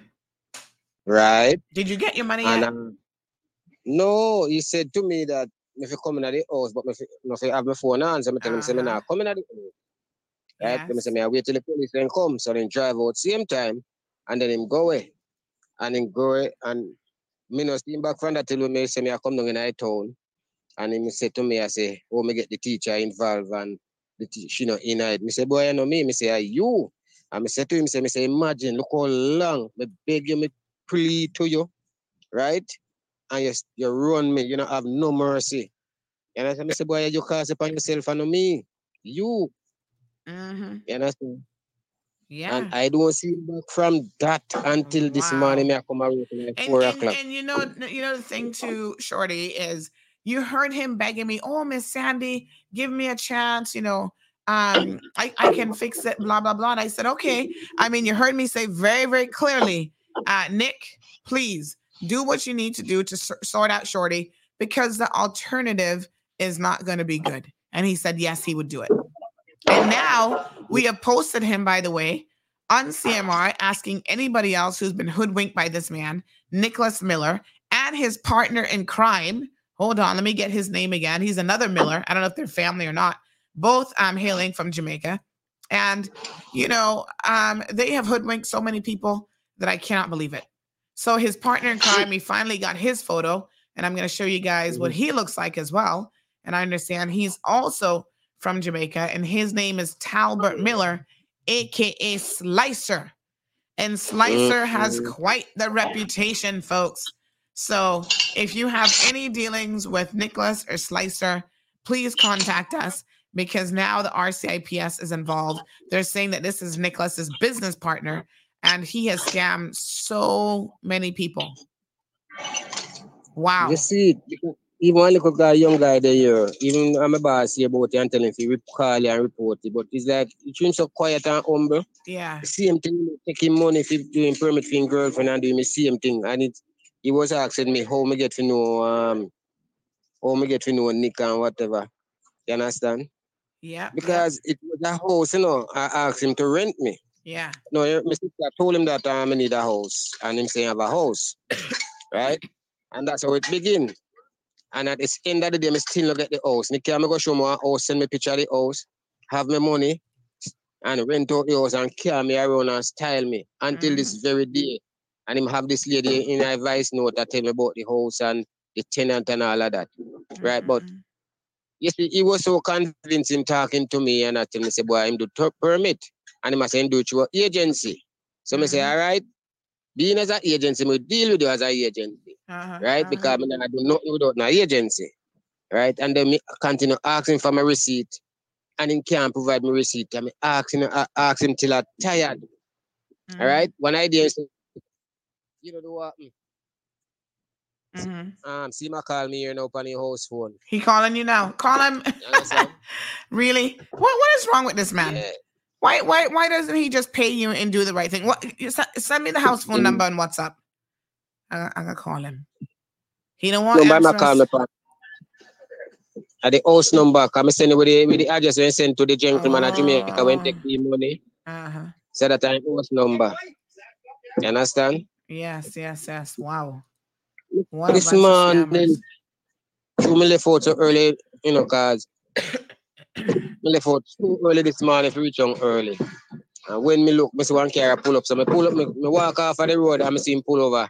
And I say, him couldn't sleep last night, cause something the pan, pan, pan, in picture come up and my beg me do fi tell you, say, if you take down the picture and wait till him get the money and give me. Me say, brother, you you know, are you call, see, because the lady I call you and I answer, say, no one go up on the ear.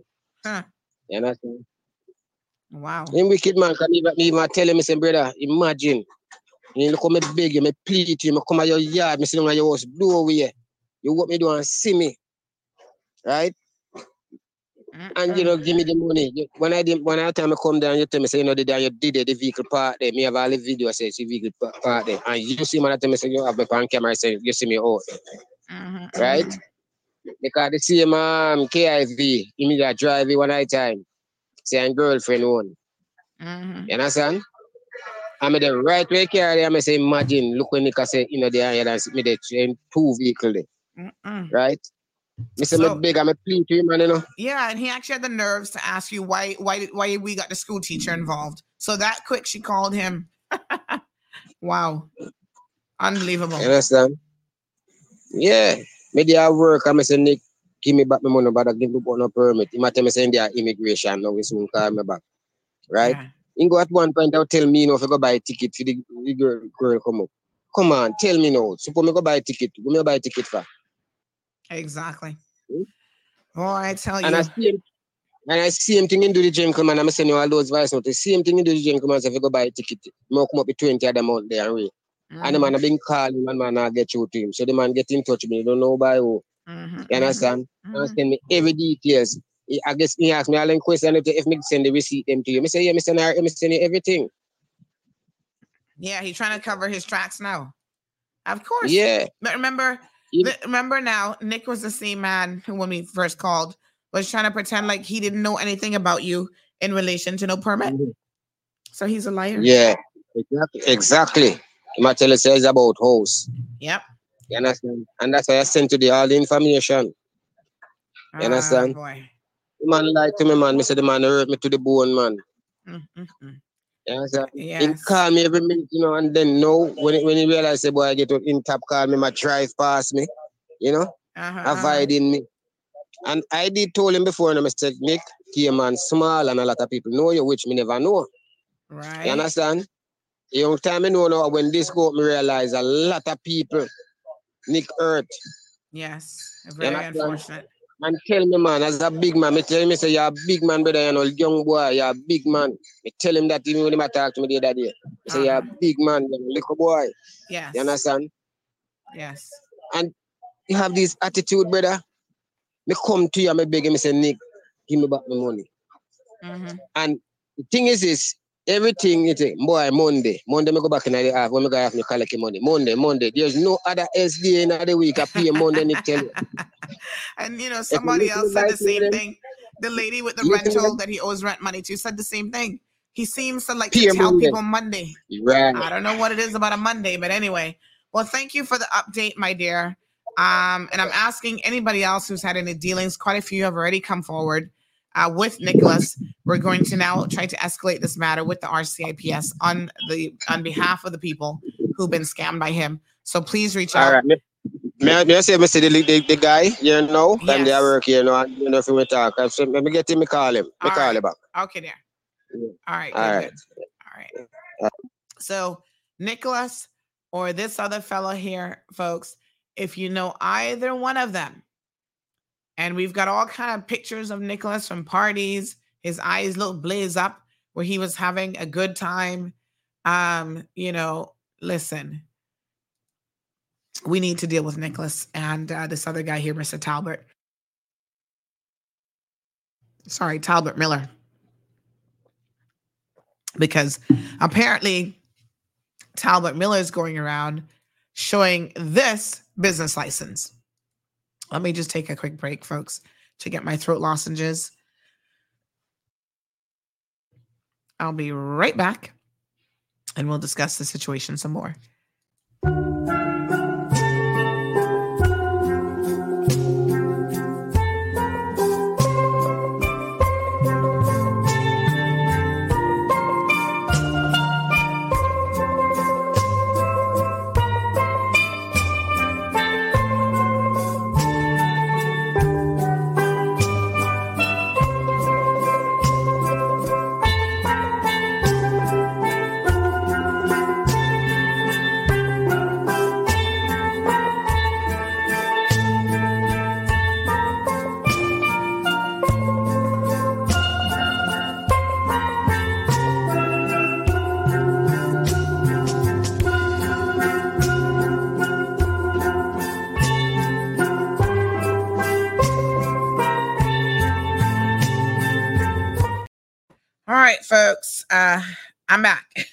My apologies for that.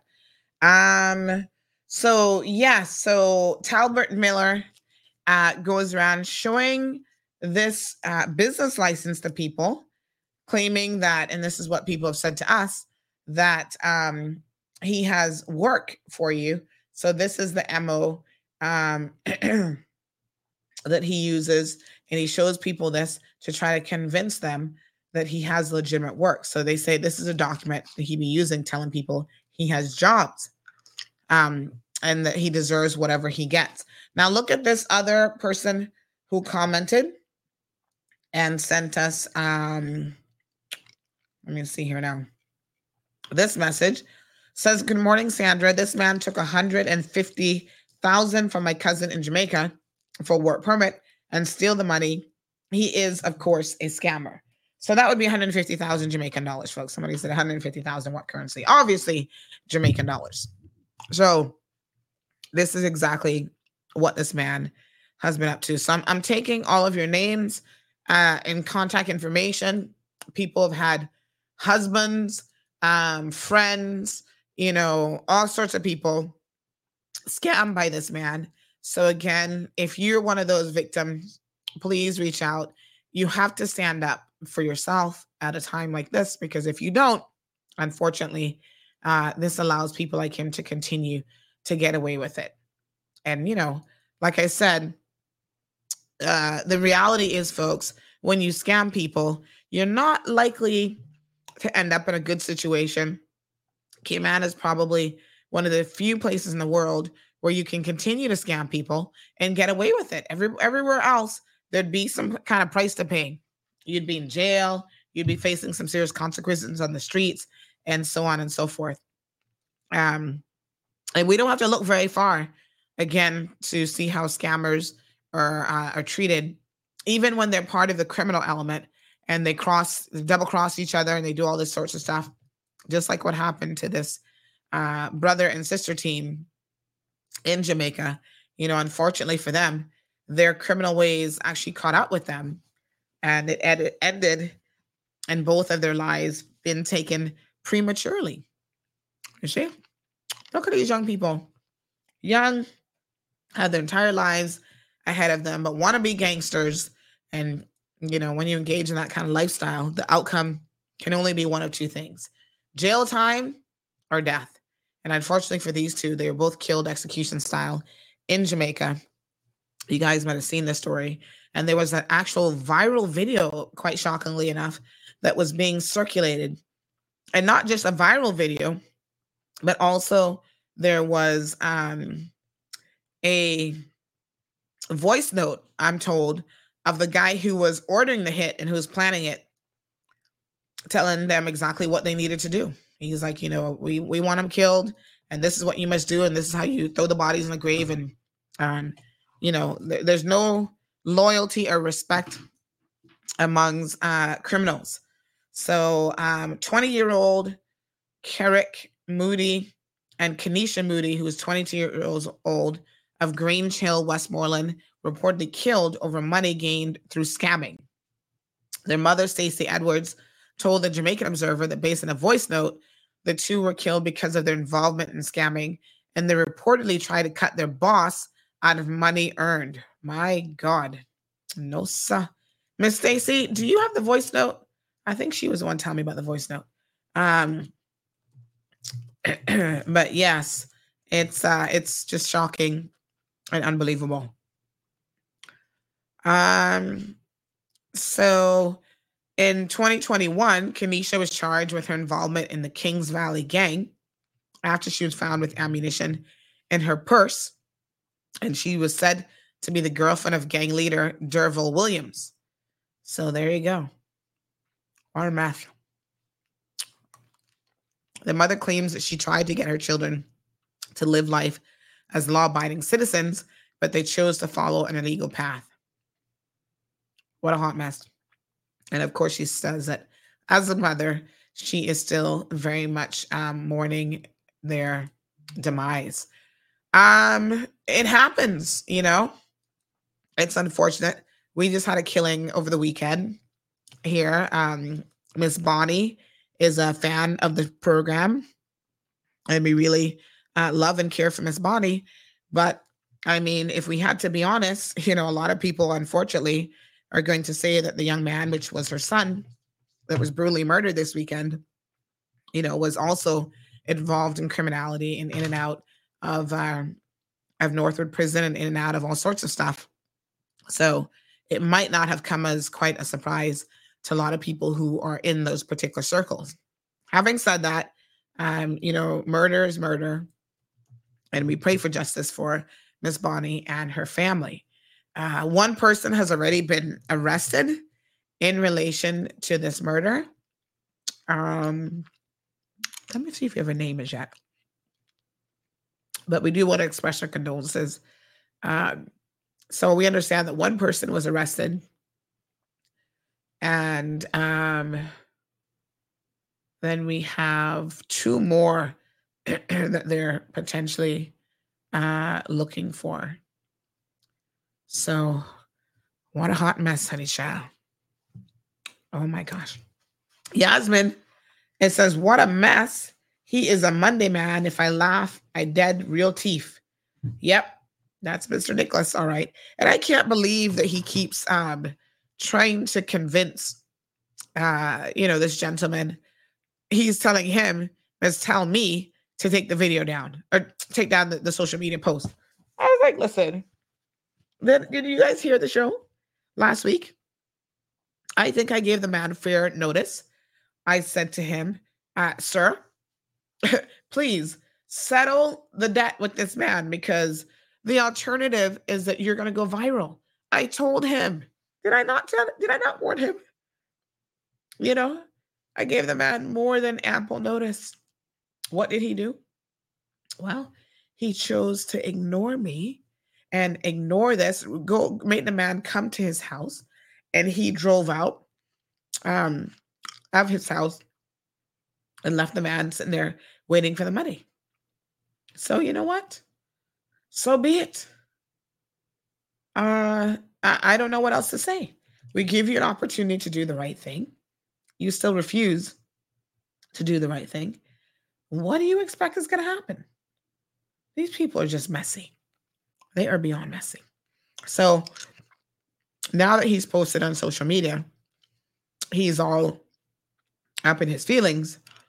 And, uh, you know, I don't know what to say.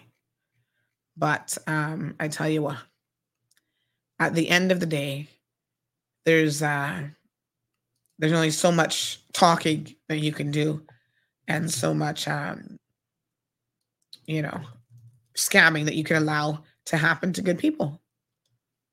Ay, ay, ay. I tell you, what a mess. 936, folks, 2626 is the telephone number. Um, feel free to call into the program. As you can see, I'm still, oh, still fighting this. Um, it's a lot of head congestion, and uh, yeah, it's still still, still giving me some licks. But I'm I'm gonna go down fighting, honey child. oh my goodness, having my Theraflu and some water this morning, trying to see what we can do, if anything. Well, we'll get there. We'll get there. Okay, let me just see here. Uh huh. Thank you so much. Um, oh, honey, child. Just reading uh, some of your notes here. Okay. Yes. All right. Um. Okay. So, um, thank you guys uh, very, very much uh, for all the tips that you sent in. So, uh-huh. yeah, a lot of people giving me all their home remedies, and I do appreciate it so much. Thank you very, very much. Um, like I said, I kind of find that a lot of times you just gotta let these things run their course. I mean, you know, once it's full blown, all you can do is kind of manage the symptoms from there. Mm-hmm. Um, and hope that it doesn't last too too long. Um, and thank you to Miss Facey from the uh, Savannah. Uh, what's it called? The Savannah uh, Pharmacy. She's always on the lookout, and she always gives me good tips on exactly what it is I need to do. And so I know what I need to do, and I'm really trying hard to do it this time, like the no ice water and all the other stuff that she's always telling me. Make sure now, make sure. You know that you, apparently you're not supposed to eat nuts either when you're dealing with congestion and stuff. I don't know what's in nuts that would impact you, but there you go. Mm-hmm. So thank you all for all of your um uh all of your messages. All right, we're going to see if Kevin, apparently there's one bad word in this. I'm going to see if Kevin can clean this up for me. Uh, bleep out the bad word. Okay, because remember it's for radio. All right. So someone says the Ricola lemon mint sugar free. I actually just put one of those in my mouth. That's why you kind of hear me. This one is the um this one is the I got I got a lot of Ricola here. This particular one, which one is this one? This is the lemon citron lemon or something. So yeah, I've got different flavors of the Ricola. Some are a little bit more minty than others. Um, but thank you so much. Yes, they do help. I find that when a coughing fit starts, uh, they do help a lot. So someone says you need a diffuser with some eucalyptus oil in it uh, and put it in your office to clear the congestion. Thank you. Um, good morning, caller. Welcome to the program. Okay. So somebody mentioned who's Dave Robinson? He's another another scammer. Oh Lord, have mercy. There's so many of them. Um, the house number 939 1278. That's his house number. 939 1278. Let's see.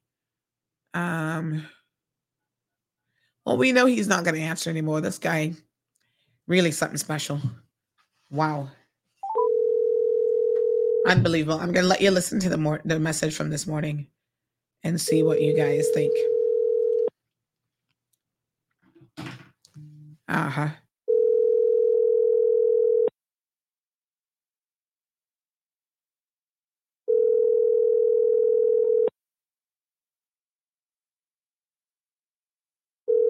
Yep, he's not going to answer. All right, so listen to this other voice note, folks. This again was from Shorty at 4:47 this morning. He must have been getting ready for work, and apparently, um, Nicholas Miller now is trying to put the pressure on him. Here's what he had to say. Pleasant good morning, Miss Sandra. Leave out this morning at the 4th of. I was leave out that early. Saw this car drive up to me. Realized it was Nick. No, you what Nick really I. Eh?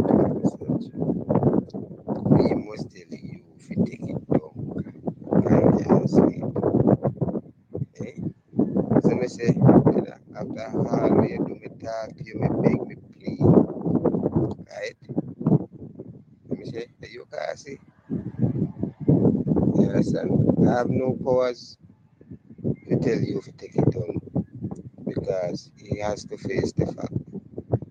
I say I want work and he can't because you know want the lady to find out.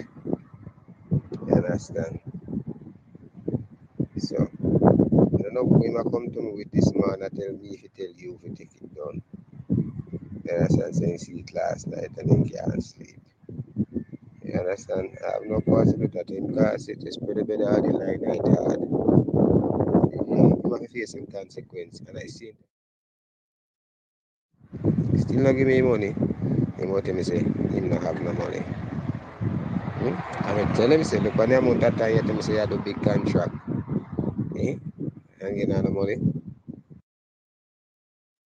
Folks, lying does not pay. Um, so Nick was always bragging about he had big contracts, he had this, he had that, whatever. And uh, look now, what is the situation? So contact us um, if you are able to, um, you know, because really and truly, we need to get some details to the RCIPS. Now, I do have a source that actually said to me that they have been reliably informed that Nick is thinking about leaving the jurisdiction. Well, CBC, RCIPS, y'all better get on it. You better get on it. Yep. That's uh that's what the streets are saying. So we shall see. Now, there's somebody else that has reached out this morning. Oh, we do have a call. Good morning, caller. Welcome to the program.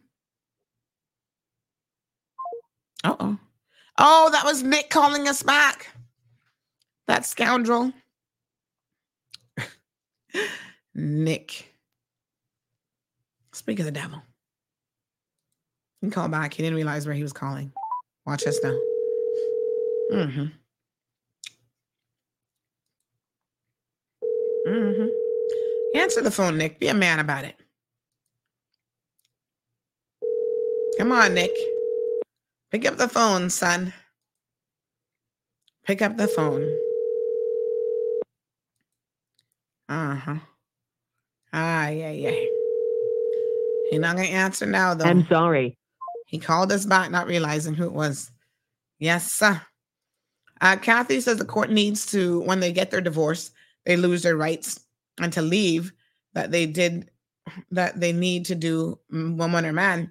Well, um, if he's convicted, I believe is how it works, and he receives a certain sentence, then he is definitely ripe and eligible for deportation, provided his Caymanian spouse, which we've not yet been able to figure out who on earth um, is keeping Nick in the Cayman Islands. What Caymanian fool that would be. But listen, this guy here, the other Miller, um, we have on good notice that he's actually working on people's job sites, painting today. So while they're out there scamming people and whatever, they're also involved in uh, out there working from other people and getting money. This is just, my goodness.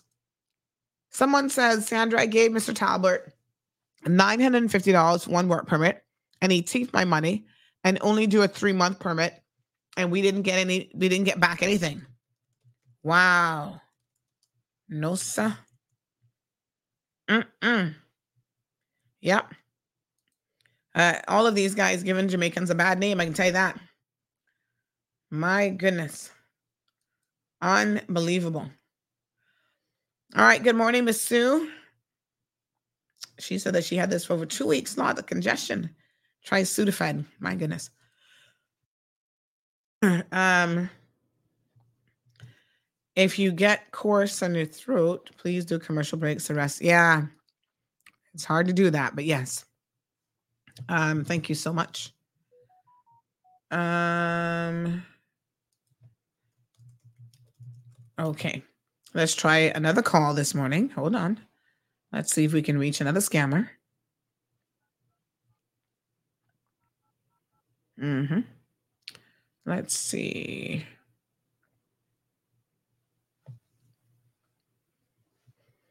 Hmm. What a hot mess. Mm-mm, honey child.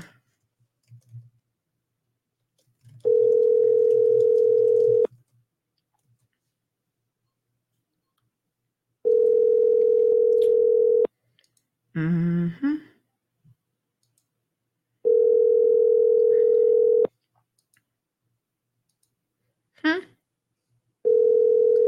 He's busy painting. I'm sorry, but the person you have called is unavailable. Uh huh. So that one's unavailable. He's painting. All right. Okay. So anybody knows how to reach Amy? This lady, her name is uh, Amy Randolph. Uh, you're being asked to please contact the young lady whose vehicle you hit. We understand that um, the vehicle was hit on Saturday night on West Bay Road. And so uh yeah. So we're asking for you to please make contact with the young lady whose vehicle you hit. Some confusion here about insurance or lack thereof. So, Amy Randolph, you're being asked to please contact the victim, or you can go to the nearest police station um, and inquire about um, the vehicle that would have been uh, hit in a recent collision on West Bay Road on Saturday night.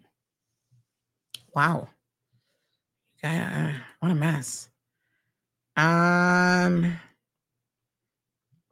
yeah, it's it's difficult to do that, Damien, because um obviously it's a show line that I'm calling from.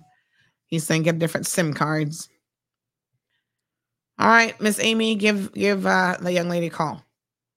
Uh, Perla says, I heard that many cannot scam in Jamaica because they'll get shot, but they decide to leave Jamaica to do their dirt elsewhere. Yes, on a given Jamaica bad name, stop your foolishness. Oh, my goodness. Uh, Albert, good morning, says, agree with you 100%. A bunch of them were fighting against Mac with Health City Project. Now there's no place like it. There, they have no vision. Well, since y'all are hell bent on talking about McKeeva this morning, let's talk about McKeeva this morning. So we left the program yesterday talking about how he recently got this parliamentary secretary position. No one has ever said, and I want to um, make this, if I haven't made it clear already, I want to make it abundantly clear. No one has ever said that in the 45 years that McKeeva has been in public office, that he's not done some things to benefit this country. My God, I would dare say that it would be impossible to be in public office for 45 years and not have done something right. However, despite that, his bad behavior will ultimately overshadow all of the good that he did. Because it appears to me that every time he was doing good over here, it was because he was getting a kickback in some other area or he was getting some sort of additional benefit. Need we remind you, in his own words, there are documents that demonstrate is this a letter? Right here with his signature on it that he was getting a payout. My apologies, of over $700,000 because way back in 20 what was it 2004 i think or something um his cabinet was approving something for this stan what was his name? Uh stanley thomas developer guy. So let's be very very clear. This man isn't doing it or doing things just because he feels like oh this is my job and i should be doing the right thing for the people of the cayman islands. You need to explain the failure of the cayman bank of all these other things that he has done. I'm just saying. So Charles says, um, don't forget Kurt was in office for 45 years and he's in years and he did nothing at all. Well, we also don't have any concrete evidence of Kurt being corrupt like McKeeva Bush and assaulting people. And now in court, again, he's already been convicted. Kurt Tibbetts has never been convicted in the court of law. He has not been sentenced um, to jail time and all this other stuff. So y'all can sit here and defend McKeeva as much as you want. But his track record, unfortunately for him, is pretty crystal clear. Right? He has been caught in dead lies. He's caught having Mr. Parchment lie for him in relation to that situation. Go back through your archives and have a look. Who else in this country has ever done that? Show me what other person in this country, I don't care how long they've been in political office, was arrested as premier, has a conviction, has now been charged on multiple counts relating to multiple different things. Nobody else in the history of politics in the Cayman Islands has had the kind of record that McKeeva Bush has had. So you can be a McKeeva fan all you want, but you have got to be objective. Right? So Rough says you can't single out Big Mac for doing that then show me the evidence of somebody else having the stupidity to put it on a government fax machine. That is how bold this man was, right? Because he believes he is untouchable. Anybody else, I mean, let me be honest here. If you were going to take a kickback and get money on the table, you wouldn't be so stupid unless you are so used to doing it back then and it was so run of the mill and so usual and normal for you, you could stick letters like this on a government fax machine telling people to pay you uh, uh the balance of 300 something thousand dollars. I mean, really and truly. I'll wait here all day and into next year for you to demonstrate where anybody else has ever done that. The rec- the rap sheet for this man is long. Y'all have got to stop defending McKeeva Bush. He should not be in public office. Look at, by the way, let's back up. Y'all can say what you want about Americans. But one thing I will say is Americans, you can only do so much and no more before they're going to stop you, even if you are a member of their political party. So last week, I think it was, we reported on this um, U.S. representative who was voted out and removed from office. Let me see here if I can find his name. Remind, remind me of his name again. The one who was telling all these lies. Um, oh God, he was so full of so many lies that he was. His mother was in, um, you know. Uh, 9 11. I mean, this guy just told lie after lie. It was just so shocking, right? So finally, last week, they, um, what is his name again? They removed him.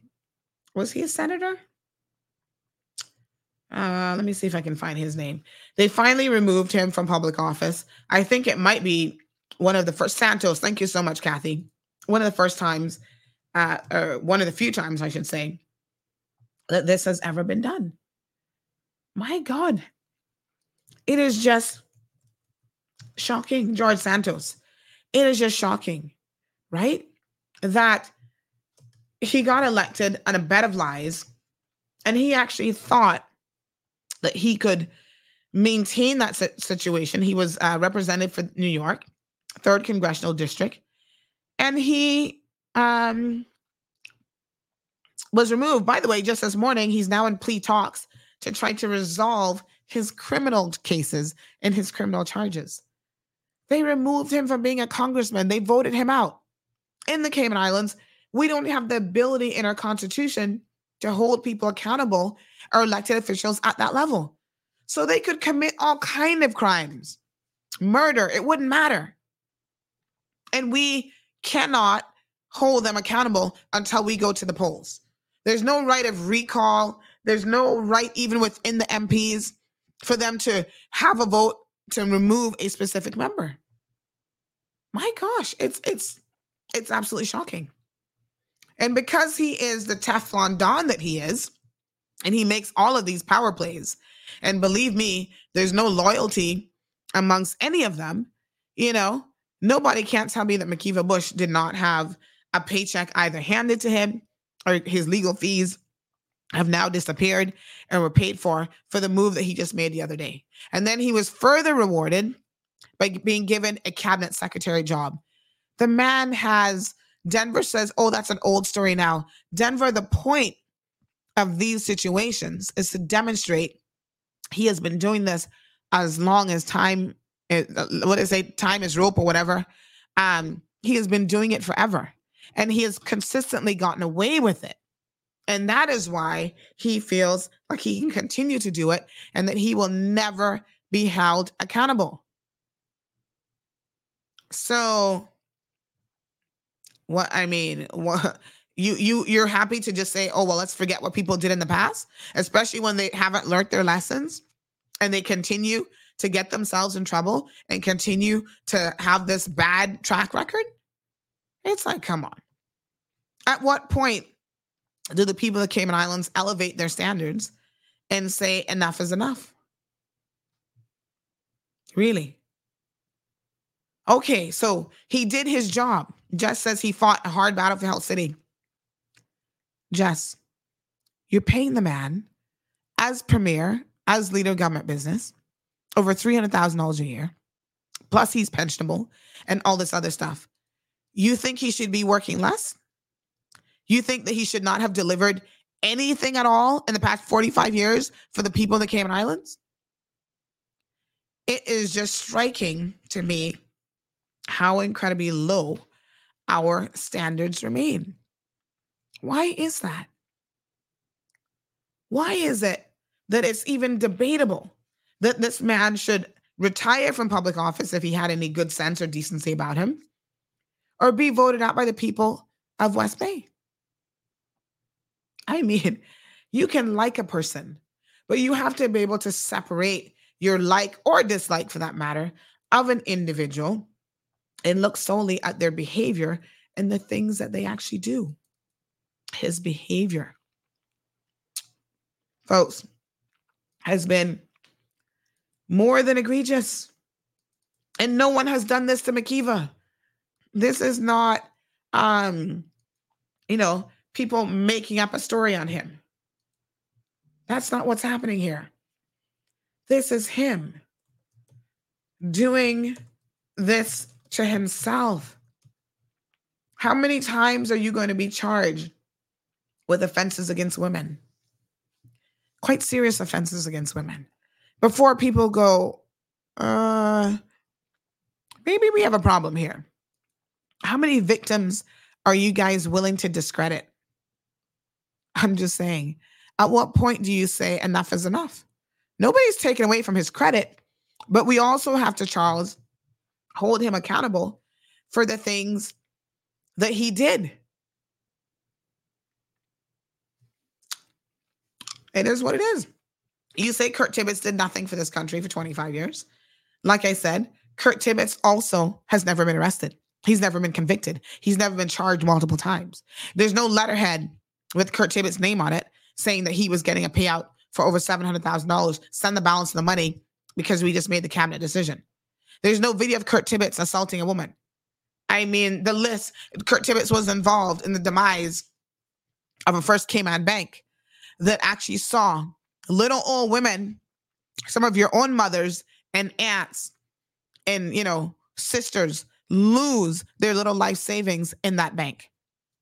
And go back and read the history of how that happened, how he lied. He was not a board member. He was not this. He was not that. Get, yes, let's give him his jacket, but his jacket is full of a lot of holes. And you cannot deny all of these things if you're looking at the man. So, how, how is this going to go? We can only talk about the positive as an elected official, the things that you actually expect him to do, that he's getting paid handsomely to do it. He's not doing it as an altruistic move or out of the goodness of his own heart. Anyway, listen to me. It is obvious that him and Juliana O'Connor Connolly are two birds of the same feather. And this woman has zero scruples as premier, as far as I'm concerned. Because whilst you have an individual, let me remind you of the political landscape here. She was just in the progressive, and she still is a progressives in their camp, right? They were claiming that they would never work with McKeeva Bush again, yada, yada, yada. Or, you know, he's got all these new charges. When the new charges came out the other day, what were they doing? They were pressuring um, Wayne Panton, or remove him. You know, you need to do this, you need to do that. In fact, the truth of the matter is, say what you want about Wayne Panton, but he's the only person that has held any of these MPs accountable, from Bernie Bush to McKeeva Bush to Chris Saunders. He's had to reprimand or outright fire three of his own um, government people, two ministers, and then McKeeva Bush, a Speaker of the House. Holding them accountable has cost him politically. And it's so ironic that the progressives, on the one hand, was asking him to hold McKeeva Bush accountable. But on the other hand, look at them now. Are they asking Juliana O'Connor Connolly? Why is she giving this man the position of cabinet secretary? We don't have to go that far back in the video archives to see the video, right, of um, Mr. McTaggart claiming that you need to do something about McKeeva Bush. He should not be in the position of speaker. But is it okay then for him to be in the position as a parliamentary secretary and and literally sitting adjacent to people in cabinet? So why is it that the progressives have had nothing to say in relation to this move? Well, it's very, very obvious. They haven't had anything to say because them and Juliana O'Connor Connolly have a very cushy relationship. They're all the same peas in a pod. And they, again, are people with no morality, no scruples. They just don't care. Um, and this was about them trying to get back in power. It's not about real accountability. Right? So I'm trying to go back to the video here where we can um, see their calls for um, the premier to do something about McKeeva Bush. Good morning.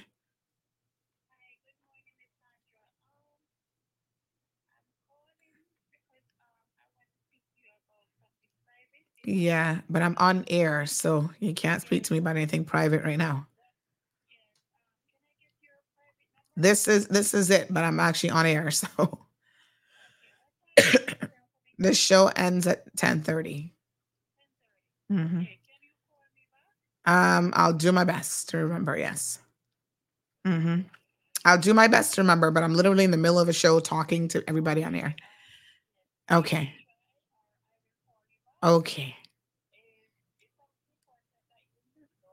Yeah. All right. All right, folks. Trying to remember. I'm on air till 10:30 every morning.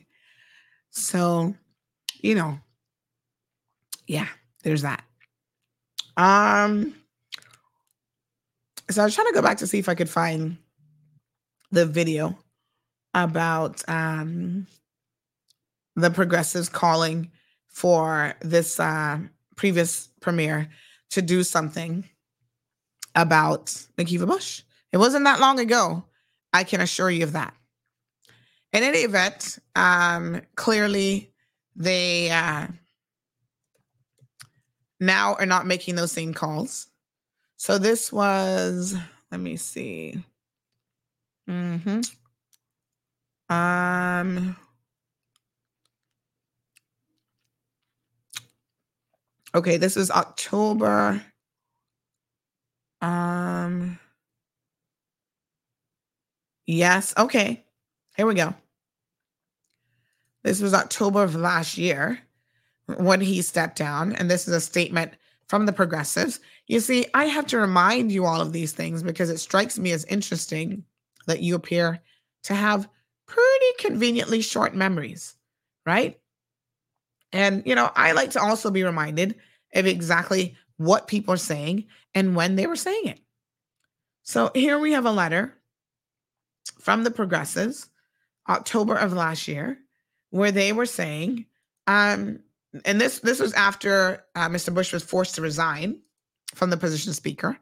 They were saying, "Oh, we were heartened this morning to learn that Mr. Bush has finally done the right thing and vacated the speaker's chair."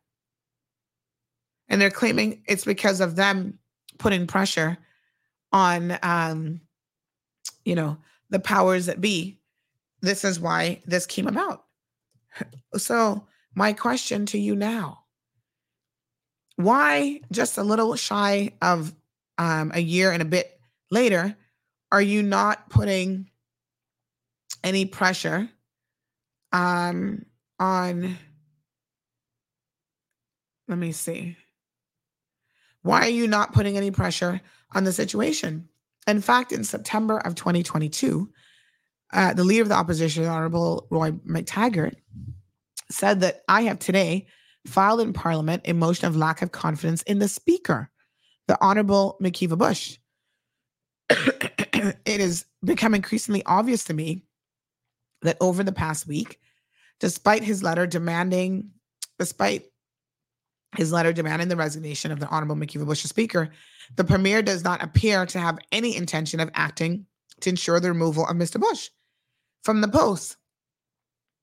So this wasn't exactly accurate, what this was all about, folks, is that McKeeva Bush, although he was on a sinking ship, he was still doing his best to maintain his position. So even though he was on his way out, he was making demands of um uh um sorry, he was making demands of um former premier. I've just had a brain fart. Hold on.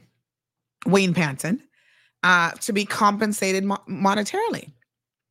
So let me understand this and try to explain this to you guys. He was, he being Mr. McKeeva Bush, right? Was supposed to be on the outs because of his own egregious behavior. Nobody does anything to him because of him, his own decisions, right? They're saying to him, We're trying to give you an opportunity. Instead of saying that we're removing you, we're trying to give you the opportunity to resign and save a little bit of face if you have any dignity left. He's still in the background making demands. I want this, this, this, and this. He came with a bucket list. So while Mr. McTaggart was talking about, oh, we're putting the pressure on, he he knows because everybody in, in the inner political circles knew what was going on. That they were trying to see how they could. It's like if you have a tick on you, you know what you need to do when you have a tick? Have you ever had a tick on you? You need to take tweezers and you need to carefully remove the tick so that you don't leave the um what's the little piece that the tick has? Whatever the little thing is that they bite you with, like how they suck onto you. So you have to take your time, tweeze them, pull them off slowly, and tweeze them off, right? And that is what the government leadership was trying to do with McKeeva Bush. Slowly pull him out of that speaker house. But he came with a whole list of demands of what he wants. I want money. I want this, I want that. The fact that they got McKeeva to resign and he did not get a single dime, a single dollar. Believe me, that has stayed with him. So don't don't t- think that these things are operating in isolation. Everything is connected. He's going on telling people that he wants Wayne Panton to make his criminal charges go away. How on earth would he expect for Wayne Panton to be able to do that? Is Juliana O'Connor Connolly now going to make uh, the criminal charges go away? well, we'll all wait to see if that happens. Of course, she can't do that without herself getting ad- arrested by the Anti Corruption Commission. But what we do instead is we placate the situation by giving him a little paycheck to help with legal fees and by putting him back in a position of power as parliamentary secretary so that now he is being paid more money each and every single month. All at the all at the expense of the people of the Cayman Islands. So last year, since we're going to talk about people's track records, you know, last year we were talking last yesterday, sorry, we were talking about Juliana O'Connor Connolly and how the Brackers are complaining about, oh, they're left out, they're not getting this, they're not getting that. She's been your representative for almost 30 years. Moses has been in there for how long? Right? So why are y'all complaining to us about what is obviously poor representation from your MPs that you continue to elect to public office? What, what, what is it that you expect exactly? You're expecting people who are not performing, and then you want people to do what? I'm just asking. So Moses got in, it looks like in 2005. We're now in 2023. 18 years, so not quite as long as Juliana O'Connor Connolly. And Brackers are still complaining that they can't get nothing. Well, you need to complain to your MPs, the people that you elect. Seriously, it's, I mean, it's just absolutely ridiculous. All right, let me take a little sinus break here. By the way, I'm going to play this snippet from the progressives when they were calling for something to be done about Mr. Bush.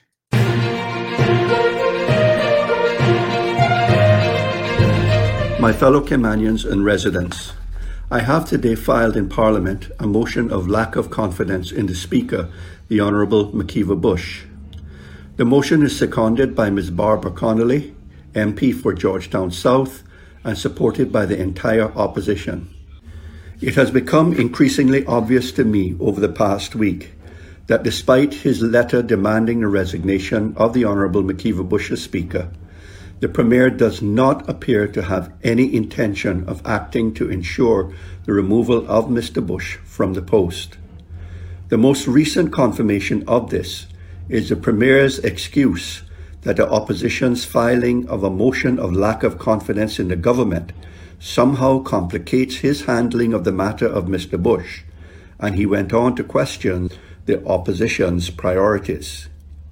But given the Premier's failure to act, despite the deadline given to Mr. Bush having passed, and Mr. Bush refusing to step down, I now have to ask the Premier what are his priorities? I suspect that they are all about desperately trying to keep his government intact. Nonetheless, if the Premier insists that he will dither on with this, as he does on everything else, then it becomes my responsibility to do what the Premier is afraid to do. And so, I have brought the motion to ensure that Parliament has an opportunity to decide whether the Honourable McKeeva Bush remains a Speaker or not. I remind the public that it was the Premier who took Mr. Bush into his government following the last election, and it was the Progressives who decided that it was better to be in opposition than to again form a government with Mr. Bush. Thank you for listening, and may God continue to bless these beautiful Cayman Islands.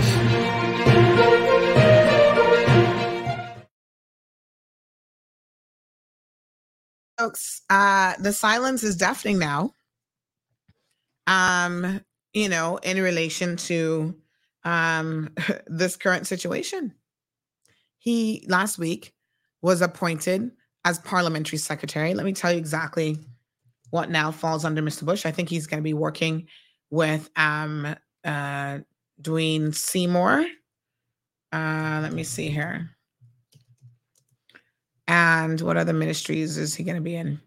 So, yes, uh, among three UPM political secretaries is Mr. Bush. Um, here he is with the governor. I'll show you guys this picture in case you might have missed this news snippet. And he will now be falling under, I believe it's Dwayne Seymour and what other ministry? Give me one second here. Just going to confirm for you guys. Um, so here we go. Mm-hmm.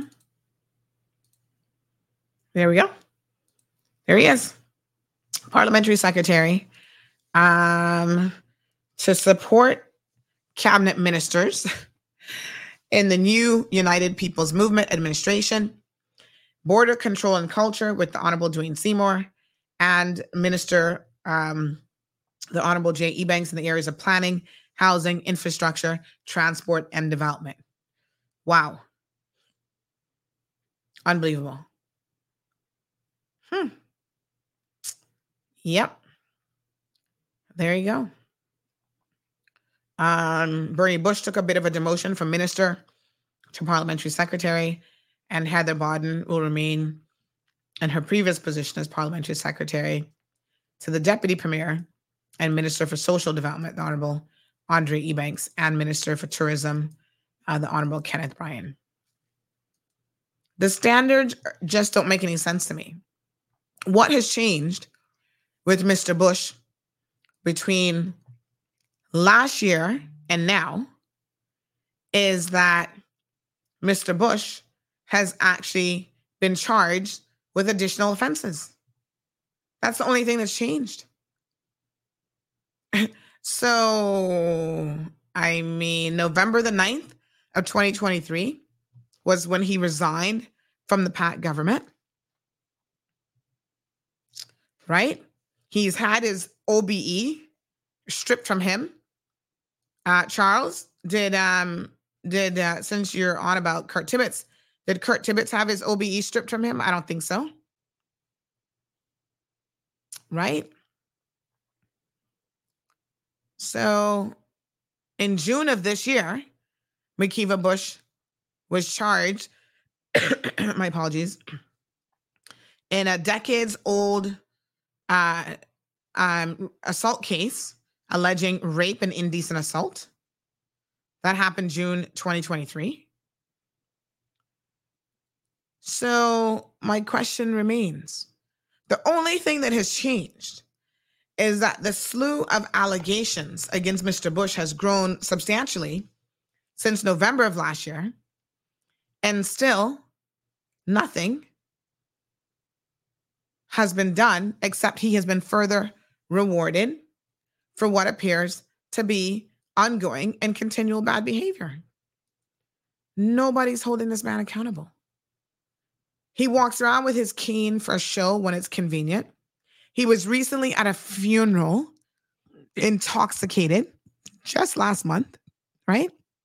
This man is not changing his behavior. He's trying to fool the people of the Cayman Islands, walk around with the little cane. And then when he's ready to go to a party or go out drinking or whatever, he throws the cane down and all of a sudden he doesn't need it.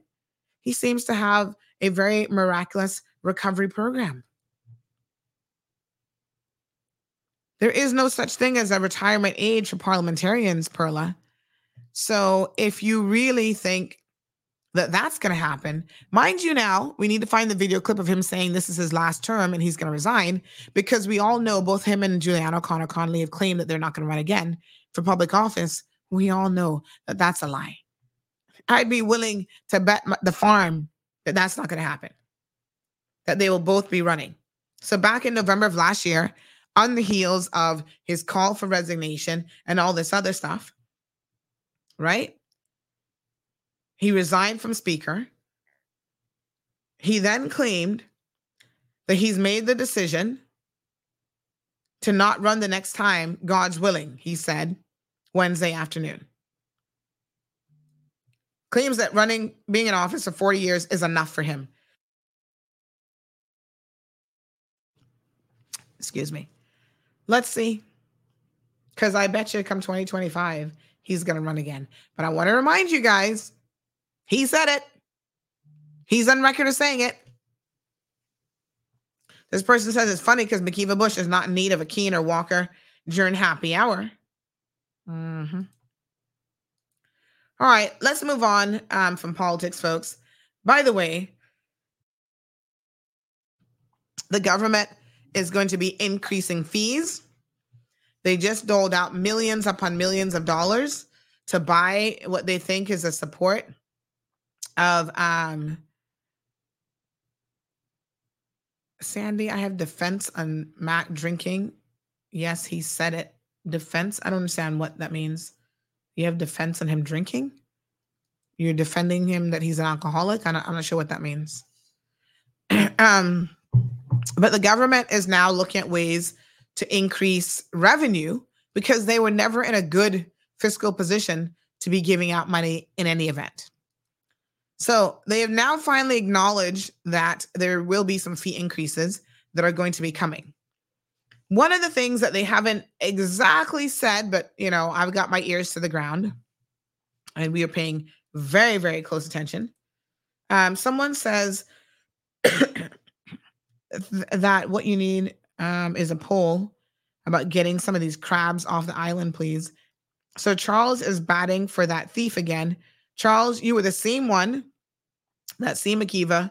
You need to go home to your good wife. You were the same one that same McKeeva. I think something's missing there. McKeeva um, is don't need his cane or walker during happy hour. Charles looked like he has dementia and he's getting forgetful. Um, oh, someone mentioned that we're off here. So let's play some music in order to get back on air. So give me one quick second here. Get get your water ready, get your tea ready.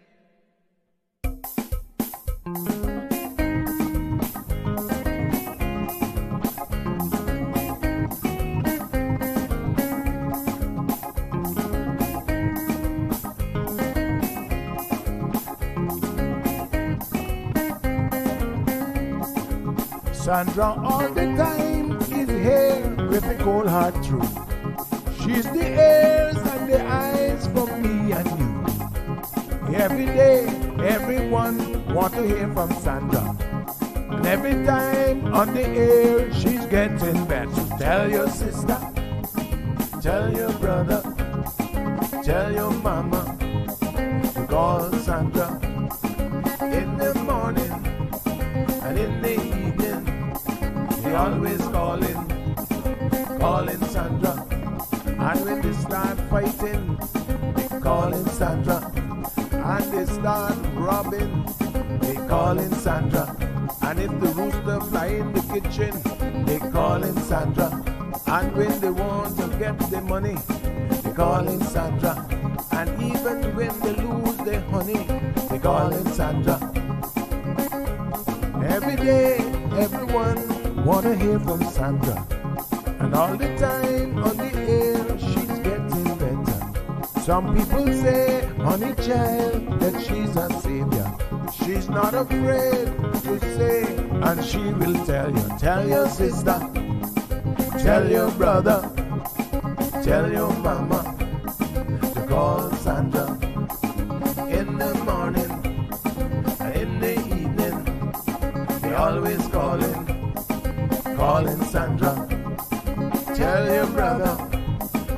tell your father, tell your mama to call Sandra in the morning, in the evening.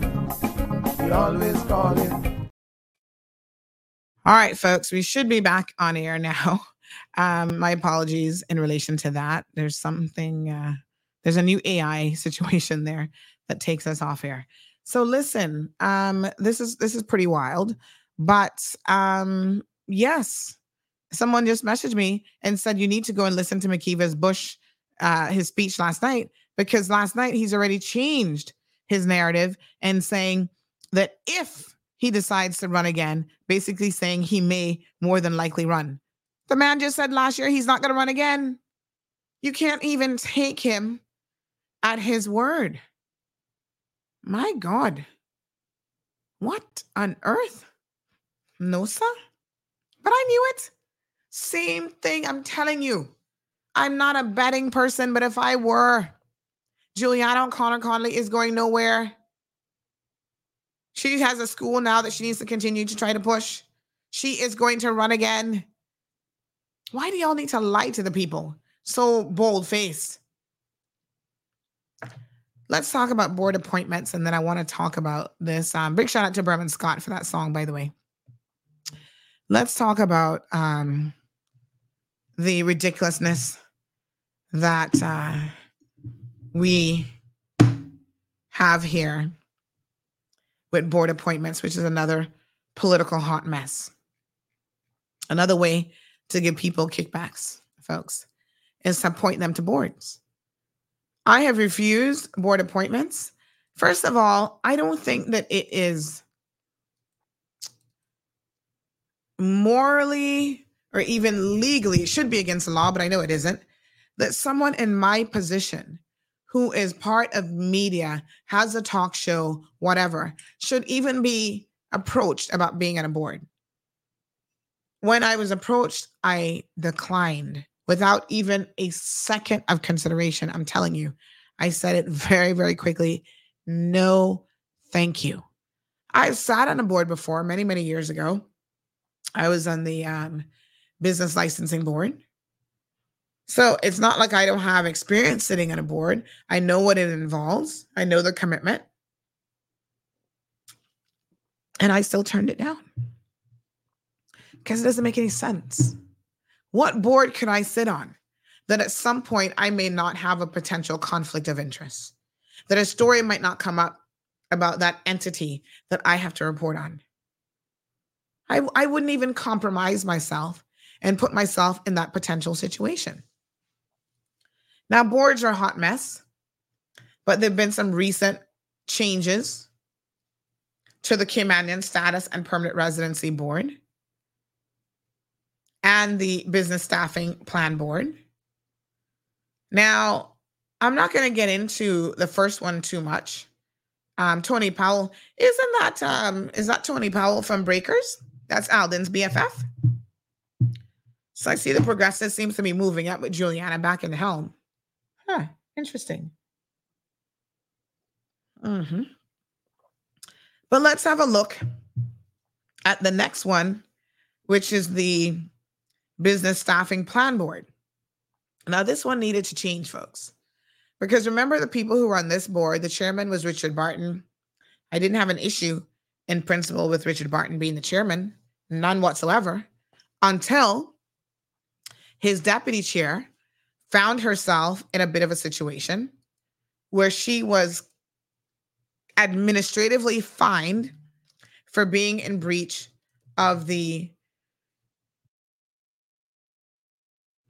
of the um the immigration laws of this country. And she's a deputy chair. Now he has no control over her behavior yes that's for sure where the problem comes in folks is when he tells her, You're not going anywhere. You are safe. You don't worry about CMR and their very factual story about these numerous immigration breaches, work permit related breaches. You're good to go. Hmm. Interesting that he should be in a position to give her um, such an assertion. I thought to myself, well, how exactly does that work? How is he able to do that? Uh huh. Well, he does it all right. He's now out along with his deputy, Don, and a few others.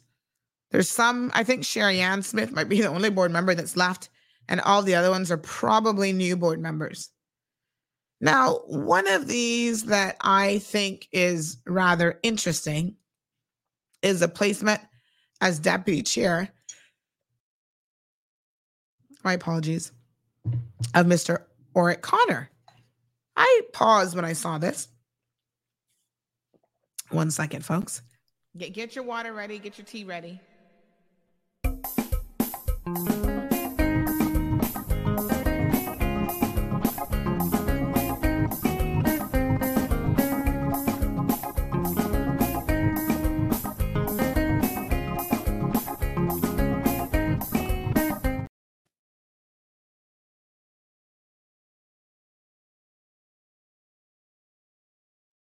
My apologies. This cough is killing me. Oh my goodness. um ah, my throat's like I've had enough for the day. Um but yes, folks, so this is particularly interesting because honestly, the problem here again is the same reason why I would never accept a board position. I would have thought that Mr. Orrett Connor, who uh, you know just last week had the premiere, uh, the new premiere on his program, she's promising Radio Cayman additional money and all this sort of stuff. I'm like, hold on a second here. Um, he doesn't feel conflicted in any way, shape, or form. Rolling out the red carpet for the new premiere, being particularly happy to see her and have her in the program, having her make promises of additional uh, budgets and funding for Radio Cayman. Um, do we have that clip handy, Kevin? Where she said she's going to be giving them additional money. It's like, uh, huh, this is interesting. So now he's deputy chair on the business staffing plan board. Not to say he's not qualified because Mr. Orrett Connor was head of immigration for a very, very long time. Um, you know, he worked in immigration. He has a lot of knowledge as a previous civil servant in that specific area. But I think that two there's a possibility here of two things happening. You stay in the position of deputy chair and you resign from your talk show. I mean, I don't think that that's a that's a bad deal. How can you be a talk show host for the record where you're trying to hold people accountable? In particular, you might have to try to hold the government of the Cayman Islands accountable. And now you are appointed by the same government that you're trying to hold accountable. To me, that is such an obvious conflict of interests. I am not quite sure that I understand how anybody in their mind can justify this sort of an appointment. Am I just being over the top here? Am I the only one who sees a potential issue? Come on, be honest with me. Is this just me being a little bit too hard on the cold, hard truth? What a hot mess. Star Rose, good morning. Says get some vervine plant and dry it for a few days, then boil and drink it. Great for the cough. Thank you very, very much. Rough Sea says that's why they all talk on, on that's why they all talk on radio came in. I think something's missing there. Uh, Dean, good morning. Says lick on a little bit of brown sugar. It soothes the throat. Oh. What a mess. Debbie says Tony and Alden are cousins. They're also very, very good friends. Um, he was on his campaign uh, platform. Remember that? Um, talking about he's a hard man for dead or something like that. He's jumping up and down uh, against his opponent, Mr. Samuel um, Jackson. And um, he's also, uh, you know, he knows where the bones Hold on now. Let me think about how I want to say this. I was going to say that Tony knows where the bones are buried, but not really where the bones are buried. He probably knows more about where the legs were being spread down at Breakers with the Spanish girls meeting up with the previous premier, Mr. Alden. Hmm. What a mess. Um, Scott says, will they now review applications other than suspected marriages of convenience? Uh, I don't think the schedule is going to improve in any way, shape, or form, but okay. Hmm. Thank you guys for the love on the song. I'm going to keep that in the studio. Um. Oh, thank you. I'm understanding Rough Seas. Rough Seas saying that's why they all go to Radio Cayman. Yeah, I mean, government owns Radio Cayman. So let me be very clear. I guess as a government controlled media, there's only so much that we can expect from Radio Cayman in terms of reporting. They can't afford to ruffle any feathers because the same way that they can add to their budget as a, oh, we like you, pat on the back, we're going to buy your support. If Radio Cayman does something that the government doesn't do, they can likewise say, oh, we're going to pull from your budget. So that's interesting. Huh. Darlene says it's not the first time. Darlene McKenzie says this is not the first time being your premiere. It's the second time. And yes, and the first time, let's try to be very, very clear. The first time she got it by pulling a coup on none other than McKeeva Bush. My gosh, these politicians, I don't know how they sleep at night. I, I mean, oh, I, they they must have to keep a book where they um you know write up who who I friends with this week in the world of politics. The flipping and the flopping, especially with uh, the current premier, has been historic. Nobody has flipped and flopped and floundered all over the place more than her. Someone says, "Don't forget the licensing department breakers is tone is on Tony's land."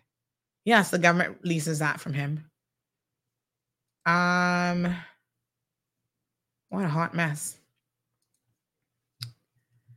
Okay. Some other comments.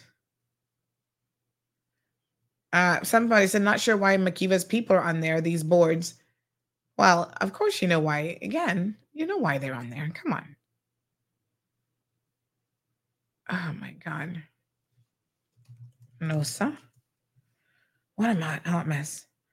Um, this person ran in the back of my daughter this morning, did not stop. When she did, they drove through some side road. We'll be reporting it to the police. Uh,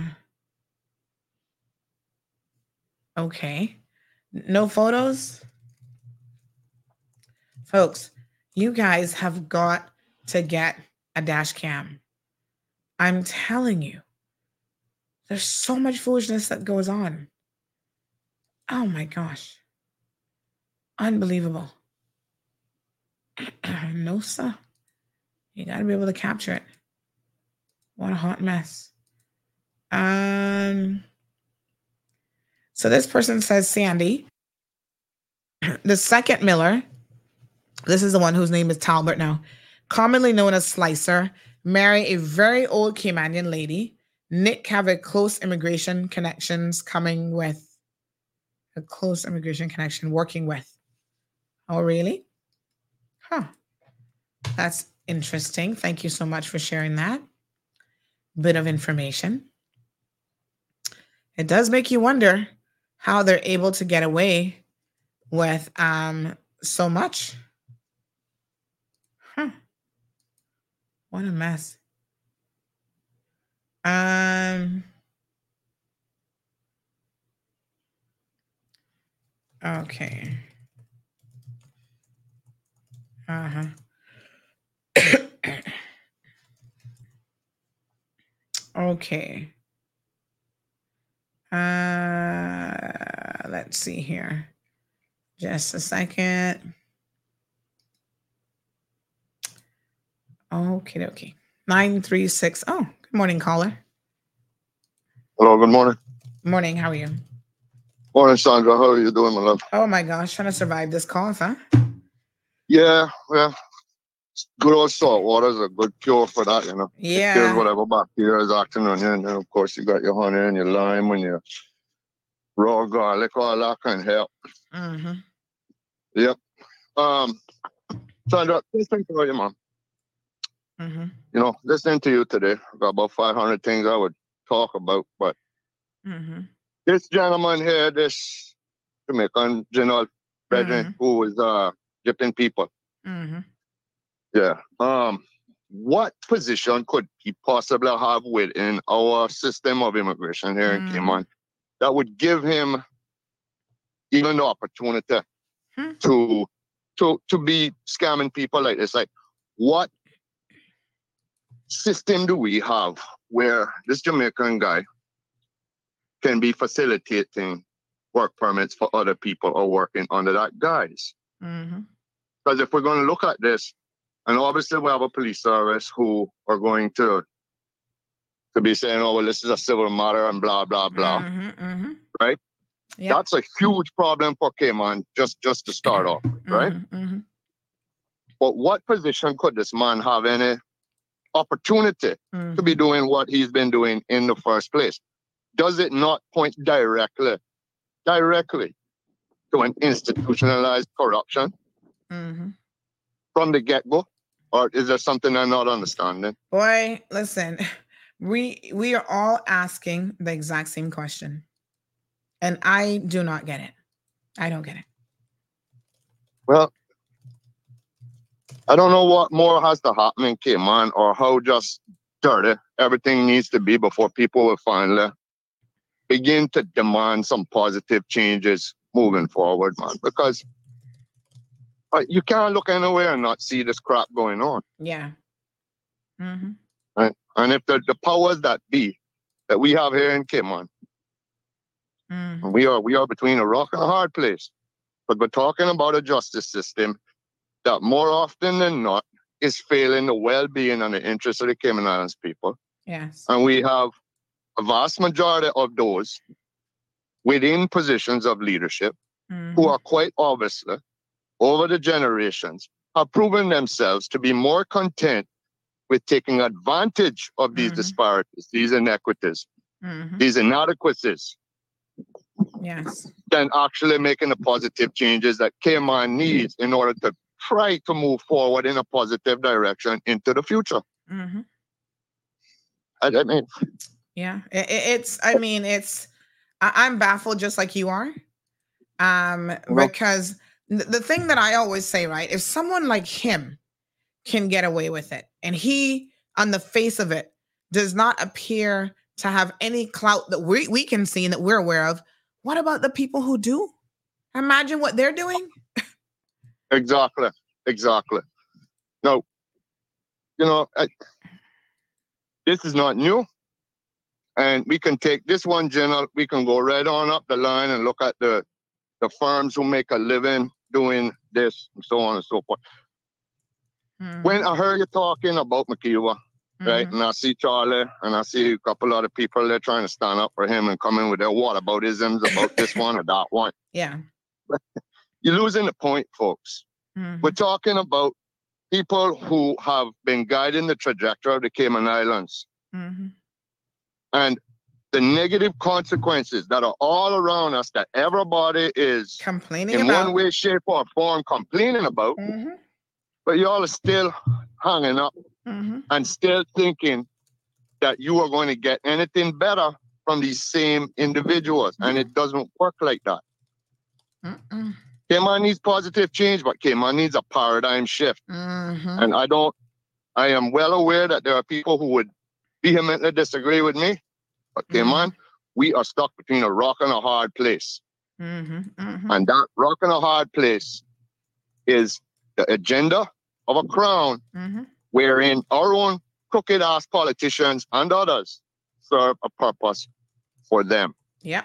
And the, uh, the well being and the interests of the crown will always surpass the well being and the interests of the Cayman Islands and her people. I want you to look directly towards the Stan Thomas affair Yep. and ask the question why? Why was this man McKeeva not held accountable? Exactly. For, for that transgression, basically stealing Cayman Islands money. Mm-hmm. Yeah. And, And I this mean, is not what- one what- what incident. do this is say- thousands of incidents over the years that have happened. And what do you say to people who like, oh well, that was in the past? I'm like that that a person's past, every single action is who they are. It's who they Okay, well become. then- Well, then let's look at who is actually benefiting from it. The same people Hmm. who have turned Cayman's once viable, sustainable tourism industry Mhm. and corrupted it from the inside out, the outside in, wherein true ownership and stakeholdership of Cayman's tourism product is no longer in the hands of Caymanians. And then you have to think about those connections between those powers that be, Mhm. whether it be local or colonial, Mhm. and then you can begin to put dots together and connect why McKeeva Bush has been allowed to continue. The man does not operate in a vacuum. Yes. Neither does any other individual Yeah. Who is a predator Hmm. against his own people Mhm. and takes money at the expense of a viable and sustainable future for the Cayman Islands and her people. But you have to begin to look, y'all. You need to be able to look at the other players involved. That man serves a purpose for the FCO. Mm. He serves a purpose for their agenda. And Their agenda is to keep not only the financial services industry going, Mhm. Mhm. among other interests, which will, with the present structure we have here in Cayman, will always, always rise above in importance for the well-being of the Cayman Islands and her people. Mhm. We have to start looking wisely and judiciously and carefully and honestly at the root causes of why things are the way they are here. Mm. And that will require people to look their own self in the mirror. Amazing. But Thank if they're going to keep going like this, we're going down a bad road, y'all. Yeah. Thank you so much. All right. Yeah, I mean, I, I'm often uh, flabbergasted um, by the lack of of just standards that we have, and the irony of it is, we then have the audacity to sit back and talk about why we're in the position that we're in. How can we be in any other position when, you know, it's it, it's rotting from the head down. We had we have accepted corruption from our leaders in this country. And if we get one or two leaders that cannot be bought out, that are not corrupt, um, we don't allow them to stay in a leadership position long enough to do much of anything. It really is shocking. Thank you, Scott. Scott saying you can get dash cams as cheap as $99. So do yourselves a favor and invest in one. in the meantime, if you wear if you drive a black or gray Ford Expedition, license plate number 159443 at 7 a.m. this morning in Bodden Town by the road connected to Valley Gardens, you're being asked to step forward and uh, you know bring yourself to the authorities for basically hitting another vehicle and leaving the scene of that incident and driving through a side road. Our people have no backbone, they have no scruples, but you know, neither do our elected officials. So there you go. Starts in the top and it works its way down. I can't believe that people would think that they could do something like this and get away with it. Well, I tell you what, not as long as CMR is on the job. So we're going to put this up on social media. Whoever owns this black expedition, you're going to be exposed at today, honey child. And you need to be charged with leaving the scene of an accident, which, like I've said before, what the government needs to do is they need to update some of these really antiquated laws to bring them more in line with um with some you know decent um repercussions leaving the scene of an accident should be considered an extremely serious offense So again, anybody knows who drives a black or gray Ford Expedition, license plate number 159443. You might be listening to the cold hard truth as you're trying to sneak, do a sneaky link around the place driving this morning. Please get yourself together.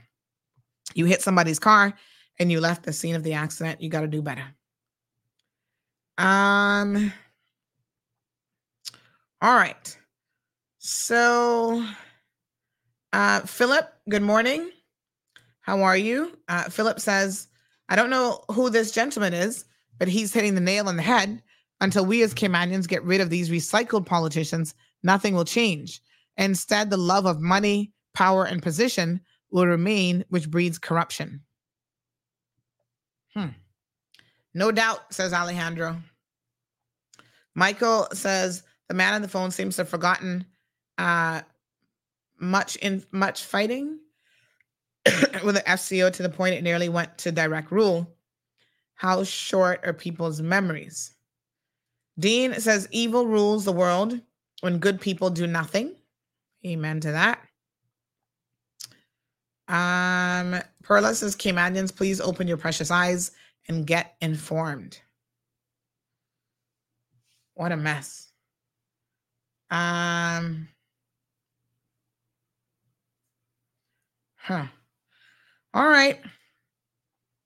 So let's talk a little bit about this fight situation in West Bay. Well, it didn't turn into fight, but I want you to sit back and envision this for a second, folks, because this is, like I said, if I didn't have, um, if I did not have, uh, you know, video evidence of this, I would have thought that somebody was lying.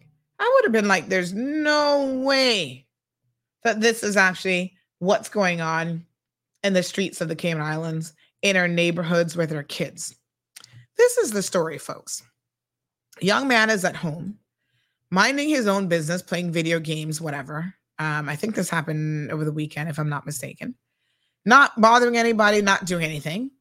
One of his friends calls him on the phone, neighborhood kid, and says, Hey, come outside. So he goes to open the door, and this is what he was greeted with. Oh Lord. They were they were they were Oh Lord. I don't know why I didn't imagine that this these kids would be using any profanity. Let me see if Kevin can clean this up. Lord Jesus. Really, kids? So let, let me see what we can do in terms of cleaning up the video. Hold on one second. So here they are showing up at somebody's door with guns. I heard a, a knife and a gun is what I'm told. Weapons, let's loosely say weapons. And um, now they are ready to fight this young man um, in his in his home. Uh, okay. What a hot mess. His poor grandmother, shocked and like, what on earth is going on? So, quite shocking, to be quite frank and honest. Let me um while while I'm waiting on, on that video, it's only 41 seconds, so hopefully it won't take too long. Um, Alejandro says, "Wow, they're thinking there's they're on some gangster, sh- you know, Fortnite warriors." Yeah, these kids are ridiculous. These kids are ridiculous. Oh my god. All right, let, let's uh, give Kevin a minute to get that going for me. In the meantime, let me uh, cue up this other. I was talking about this other video or voice note earlier, and um, I'm going to let you guys listen to this now.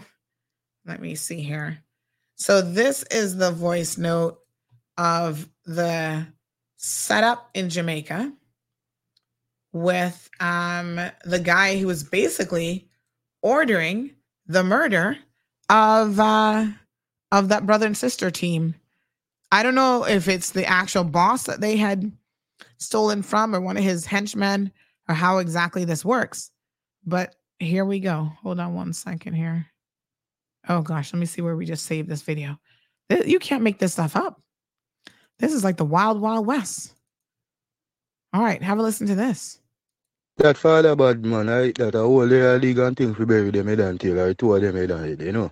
Corilla, Corilla soldier Corilla and done, man. You see piece of chip like a work, you know. Khaki color angle, one really khaki color angle work, you know. Yes, man. That's a 50, man. You see? Chop them chop them from my dog and go around my dog, you see? So look come in I dust up here, go up there yard because we don't get inky and don't know where they live, you see me? Because food here in yard. And they don't tell you the information every thing already.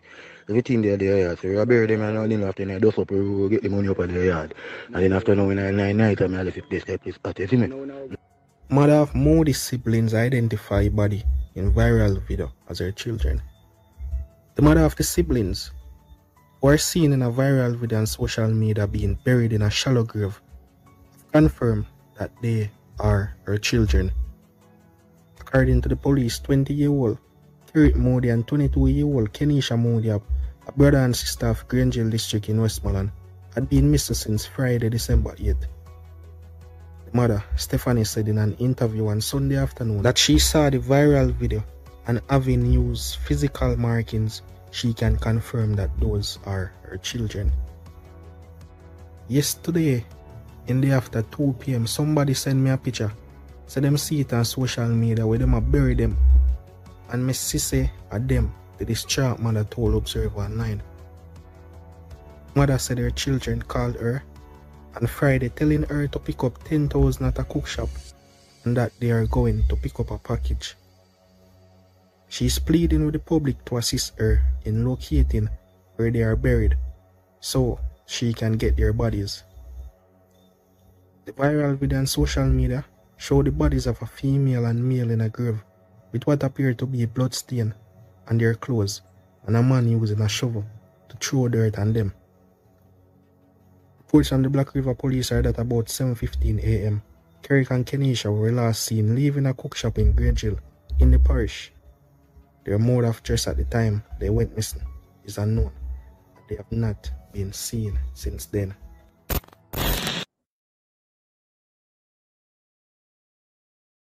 All right, folks. Um, so uh, shocking situation. Uh, you know, like I said, uh, you know, you travel to a lot of these other countries and you live in these countries. They do not play with their criminal amongst themselves. They just don't play. So you heard the guy. He was kind of trying to speak in code, I guess, um, ordering and saying that this is what they were going to do. They know the money that is missing is in the house at this particular location and uh, they were going to get the money. So um, it's, it's crazy. Patricia uh, Brian says this is why a young man named Glenn and my brother Seaford were murdered. The same friend called them both outside, yes, years apart, calling them to their death. They were friends here and overseas. Um, wow, very very sad. Uh, Charles says two lives for only fifty thousand dollars. Wow, Life is so cheap nowadays. Well, it was written, we reap what we sow. Um, and that's 50K Jamaican dollars. How much is that in US? I have no clue what that is. What's the currency conversion? Uh, I know it's not very much money, but um, I think it's probably less about the money and more about sending a message um, that you just don't do those sorts of things. Okay. All right. So, um, what a mess. All right, so we're just gonna wait on this video, but here, here is the thing. Um, I'll show you the video with the youngsters, but this is what I want to say about this situation that's very, very concerning. When the RCIPS were called about the incident that night, their position is basically like, oh, this is, oh, wow. Jordan says that's $321 US. Wow. Damn. I can't even, $321. I can't even get you a, a ticket to Miami. But it goes to show you for some people, that might be a lot of money. I don't know. But I think it's probably more about the message that you're not going to steal from the boss and get away with it. Wow. That's so crazy. Oh my God. Horrible. Thank you, Jordan. So, um, so yes, the um, the police were contacted. Their position was, uh, oh, this is a uh, um, this is a matter for the uh, MASH unit because it is, you know, uh, what, do you, what do you call it? It is um, involving children. So you have to wait until um, you have to wait until Monday when they open up. No. Say what now? No going and you know you know that show the first 48 hours is the most critical in any sort of a situation. Right? You go and collect the evidence, you collect eyewitnesses, you start talking to these kids right away, calling the parents. Oh no. MASH unit, they work Monday to Friday, 9 to 5. They'll contact you on Monday. Listen to me. Our police officers really got to do better. I mean, I keep saying it and I feel like I'm a broken record, but it keeps getting reinforced over and over again.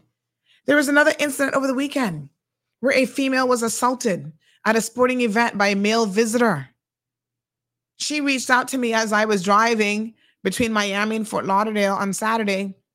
Said, Miss Sandy, this is what happened. I had to go to the hospital. I'm in pain, blah, blah, blah. This guy who's visiting from overseas kicked her in the back at an event. Other people saw it, publicly did so because he was intoxicated and thought it was funny.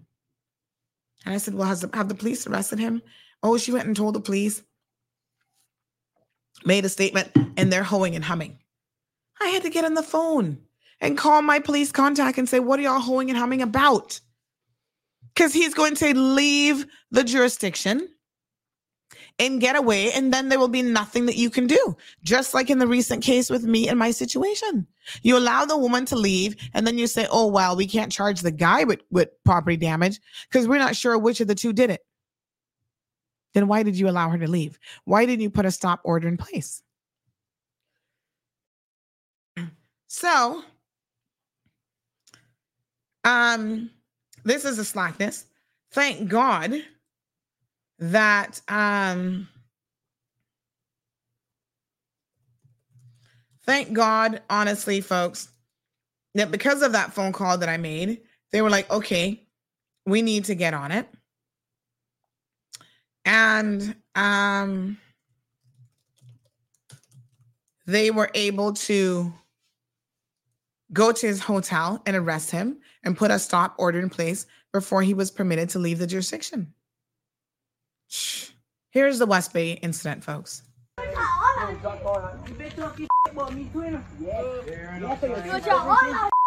Bro, all I said, that's between you and JJ, that's between you and JJ. You know what I mean? I don't have no problem with nobody. Spelunky. Alright, and I'm gonna go about the business. What business? Run up on me! Run up on me! Run up on me! Run up on me! Run up on me! Run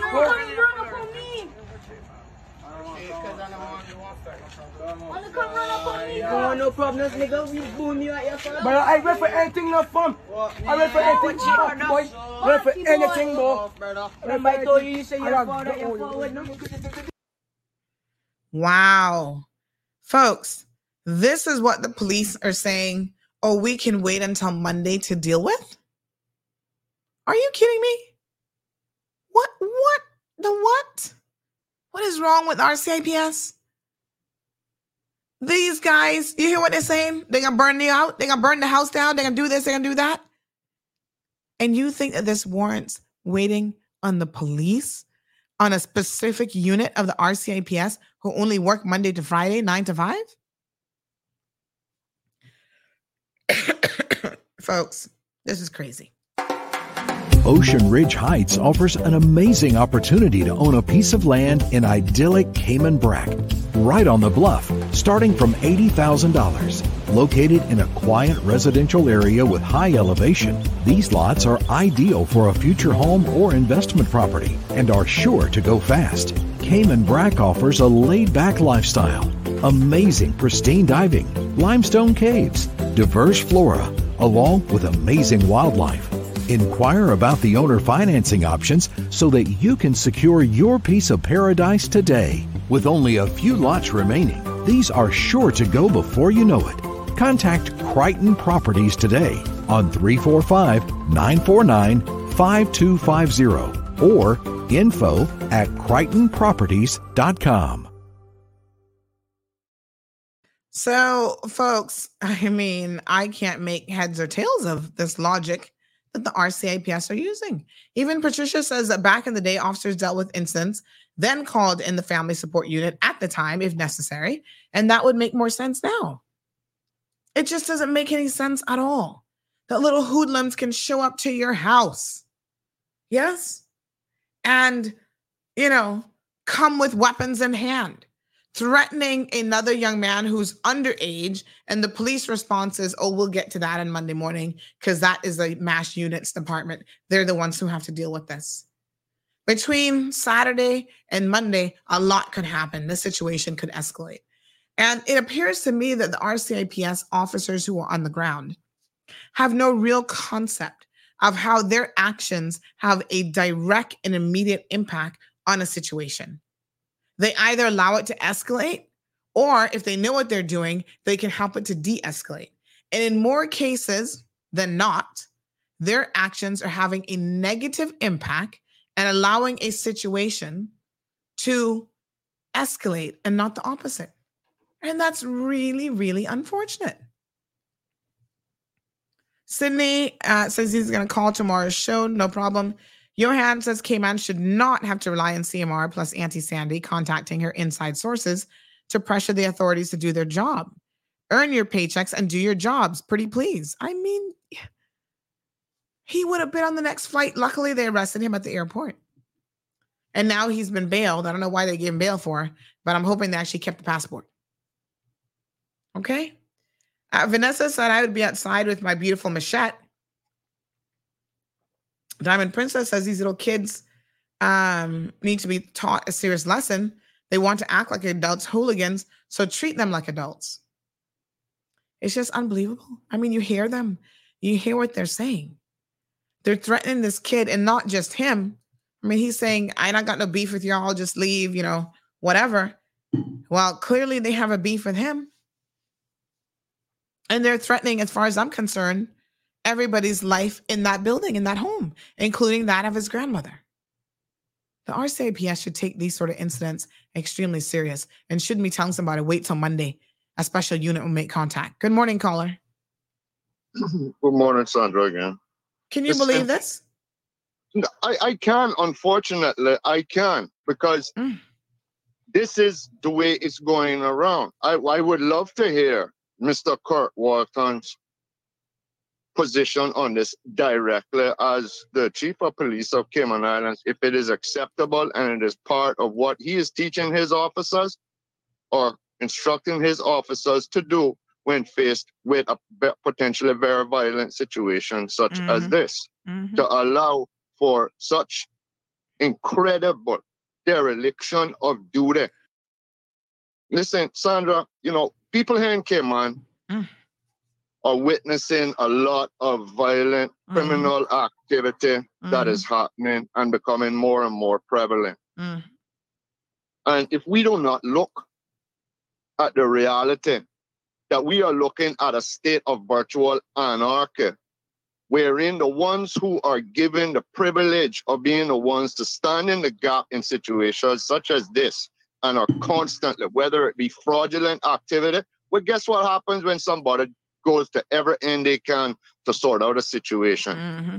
Not mm-hmm. everybody is going to bite the bullet and say, you know what, I would rather not go to prison. I would rather not get into trouble. I would no, they're going to pick up a weapon and they're going to hurt somebody exactly. else. Specifically because we have a system of policing and law and order and a justice system, supposed justice system in Cayman, which is not doing its function. It is mm-hmm. not for purpose. And this is just one of Example. a litany, mm-hmm. a litany of examples mm-hmm. where this reality is coming to its toxic fruition. Yeah. It's it's yeah. unacceptable. So I mean, I would if Mr. Walton or anybody within Mr. Walton's earshot mm-hmm. is listening to the program today. Eh, look, my name is Jonathan Adam, Mr. Walton. And I want to know if you think that the behavior of the officers under your command Mm-hmm. that evening or in West Bay, I want I want to know, Mr. Walton, is that that okay with you? Is that what you taught these people to do, sir? Is that what you've instructed them to do, Mr. Walton? Yes. I want to know that, man. It's it's a good question. Because question. we beyond ludicrous. Mm-hmm. It's beyond ludicrous. So you can't, on one hand, have the governor standing up there talking about, oh, we are going to be hard towards criminality, this, that, and the other. And when people call the mm-hmm. blooming police to come and stand in the gap for a very potentially violent situation, tell them, but they're going to mm-hmm. have to call MASH unit on Monday. Mm-hmm. No, man, come. You, you can't, you, you cannot expect for a virtual anarchy and, and a selective application of justice to continue without expecting massive amounts of sociological degradation. And that is exactly what you're looking at there. And once again, you, me, and the rest of creation know. All you gotta do is open your eyes, you're gonna see it. Right, Christina? Yep. I want to know, Mr. Walton, is that acceptable to you, sir? Mhm. And if it's not, will you be holding your officers to account in that regard, sir? Mm-hmm. Because I would really like to know. Because we have a police service in the Cayman Islands, which is owned and controlled by the crown. Mhm, mhm, like to know what the governor thinks about that, mhm. seeing as how ones who control it and own it, not Cayman and not Cayman people. Mm-hmm. Mr. Absolutely. you can call me anytime you want, sir. I'd love to have that conversation with you. Yeah. Thank you very much. Not here in Cayman is a recipe for things to get worse, not better. Yep. Thank you so much. I appreciate it. Yes, mom. Yeah, I mean it's it's shocking. I mean the caller. I have to agree too that you know those of us who've had any dealings with law enforcement in this country probably are not all that surprised, but still, these are children. Charles Whitaker says, Sandy, they told the grandmother that they would have someone call her yesterday, but up to now, no one has called her. Charles, what are you saying to me? That has got to be a lie. What? It's after 10:30. Don't make my blood pressure go up, honey chow. What the hell? Oh my god. WTF. RCIPS, get your shit together. You're impacting people's lives in a very real way. Shaka Zulu says that third world country mentality is proliferating throughout Cayman, even in the RCIPS, and it's so unfortunate. Oh my God. Sorry, Rough Seas says, didn't Cayman spend like $80 million expanding the prison? They need the people to escalate things so they can put more heads uh, in the prison. That's all part of the plan. Charles Chambers says, I thought threatening violence is a criminal act against the law. It is. And then another offense would be showing up with weapons.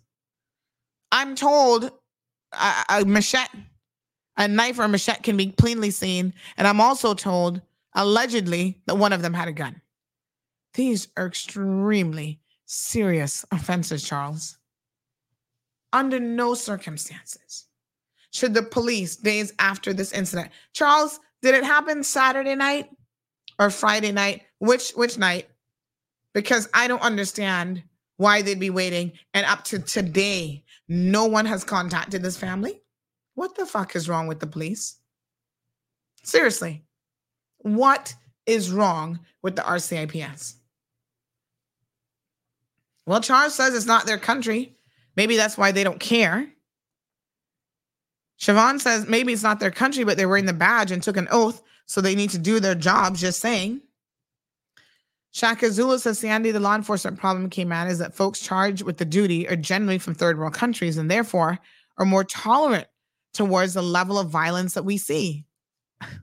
God. That is a big part of the problem.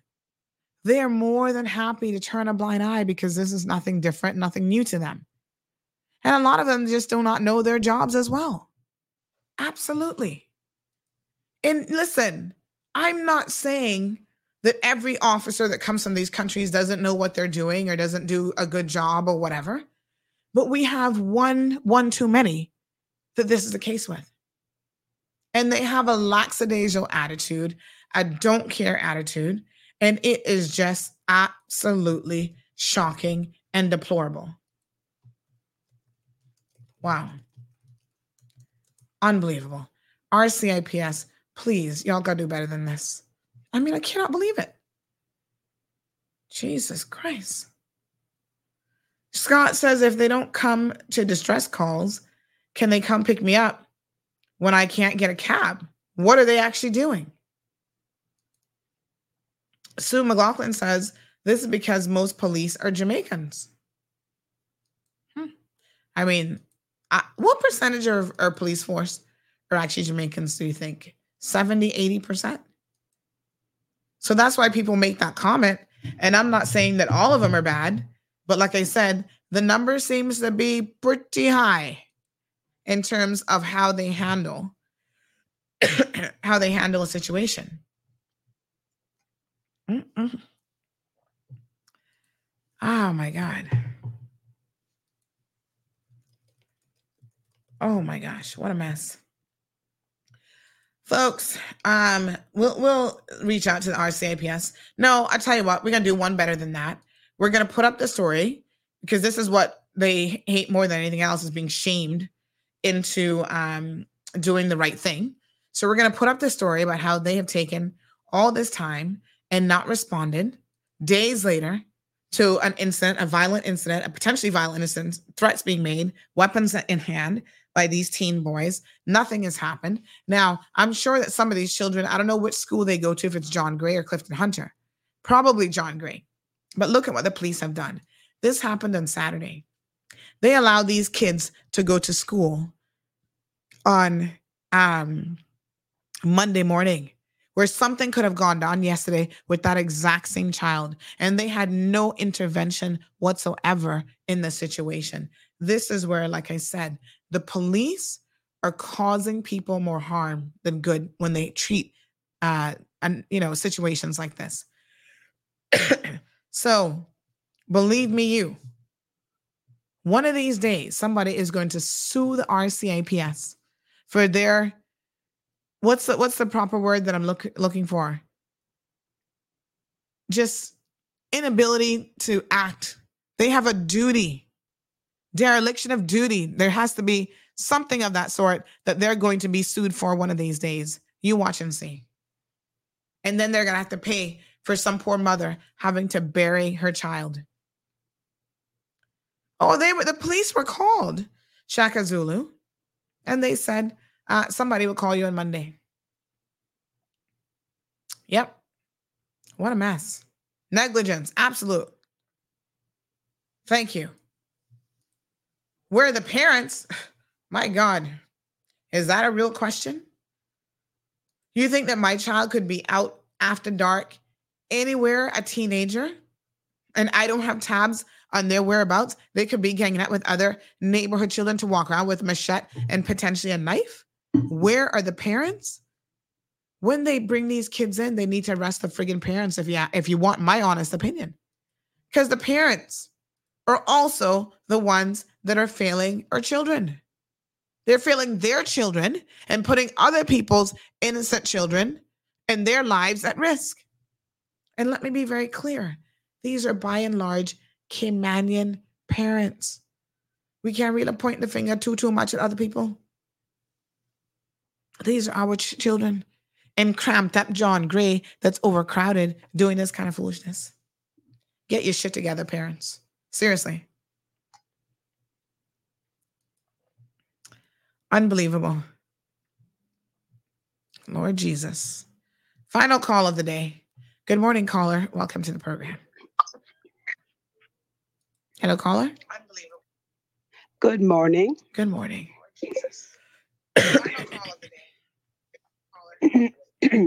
How's your throat? Not oh, so good I can hear. Yes. Yeah. Oh, trying to push through. Yeah. You know that apple cider vinegar, Mhm. if you put a little bit of that in warm water and gargle, Mhm. it is also very helpful, you know. Oh, I haven't. I haven't even been doing that for the last couple of weeks. Yep. And you and you, and then to that, just add a pinch of salt.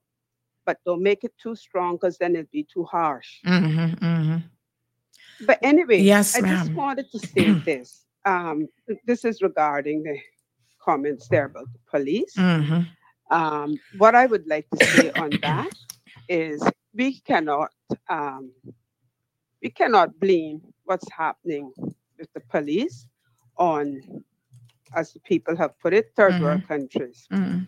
Because just remember, these police officers who now wear these uniforms, drive up and down in these cars, they come, I don't know at what level, and they take up these jobs.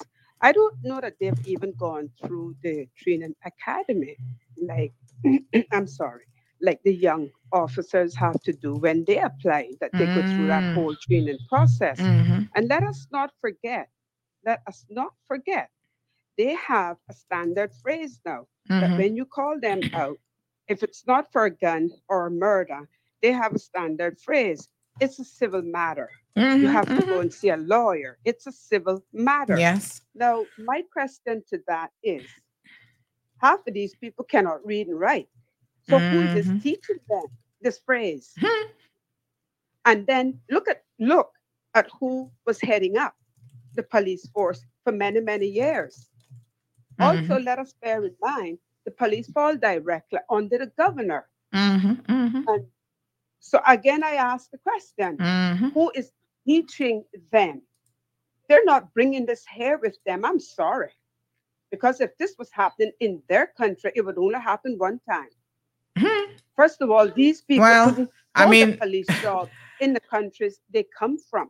Well, we, But we've they s- come we've seen, unfortunately, and- that some of them have been officers in their own country. But uh, what a lot of them do here, and I'll be honest with you, I've seen this happen a lot.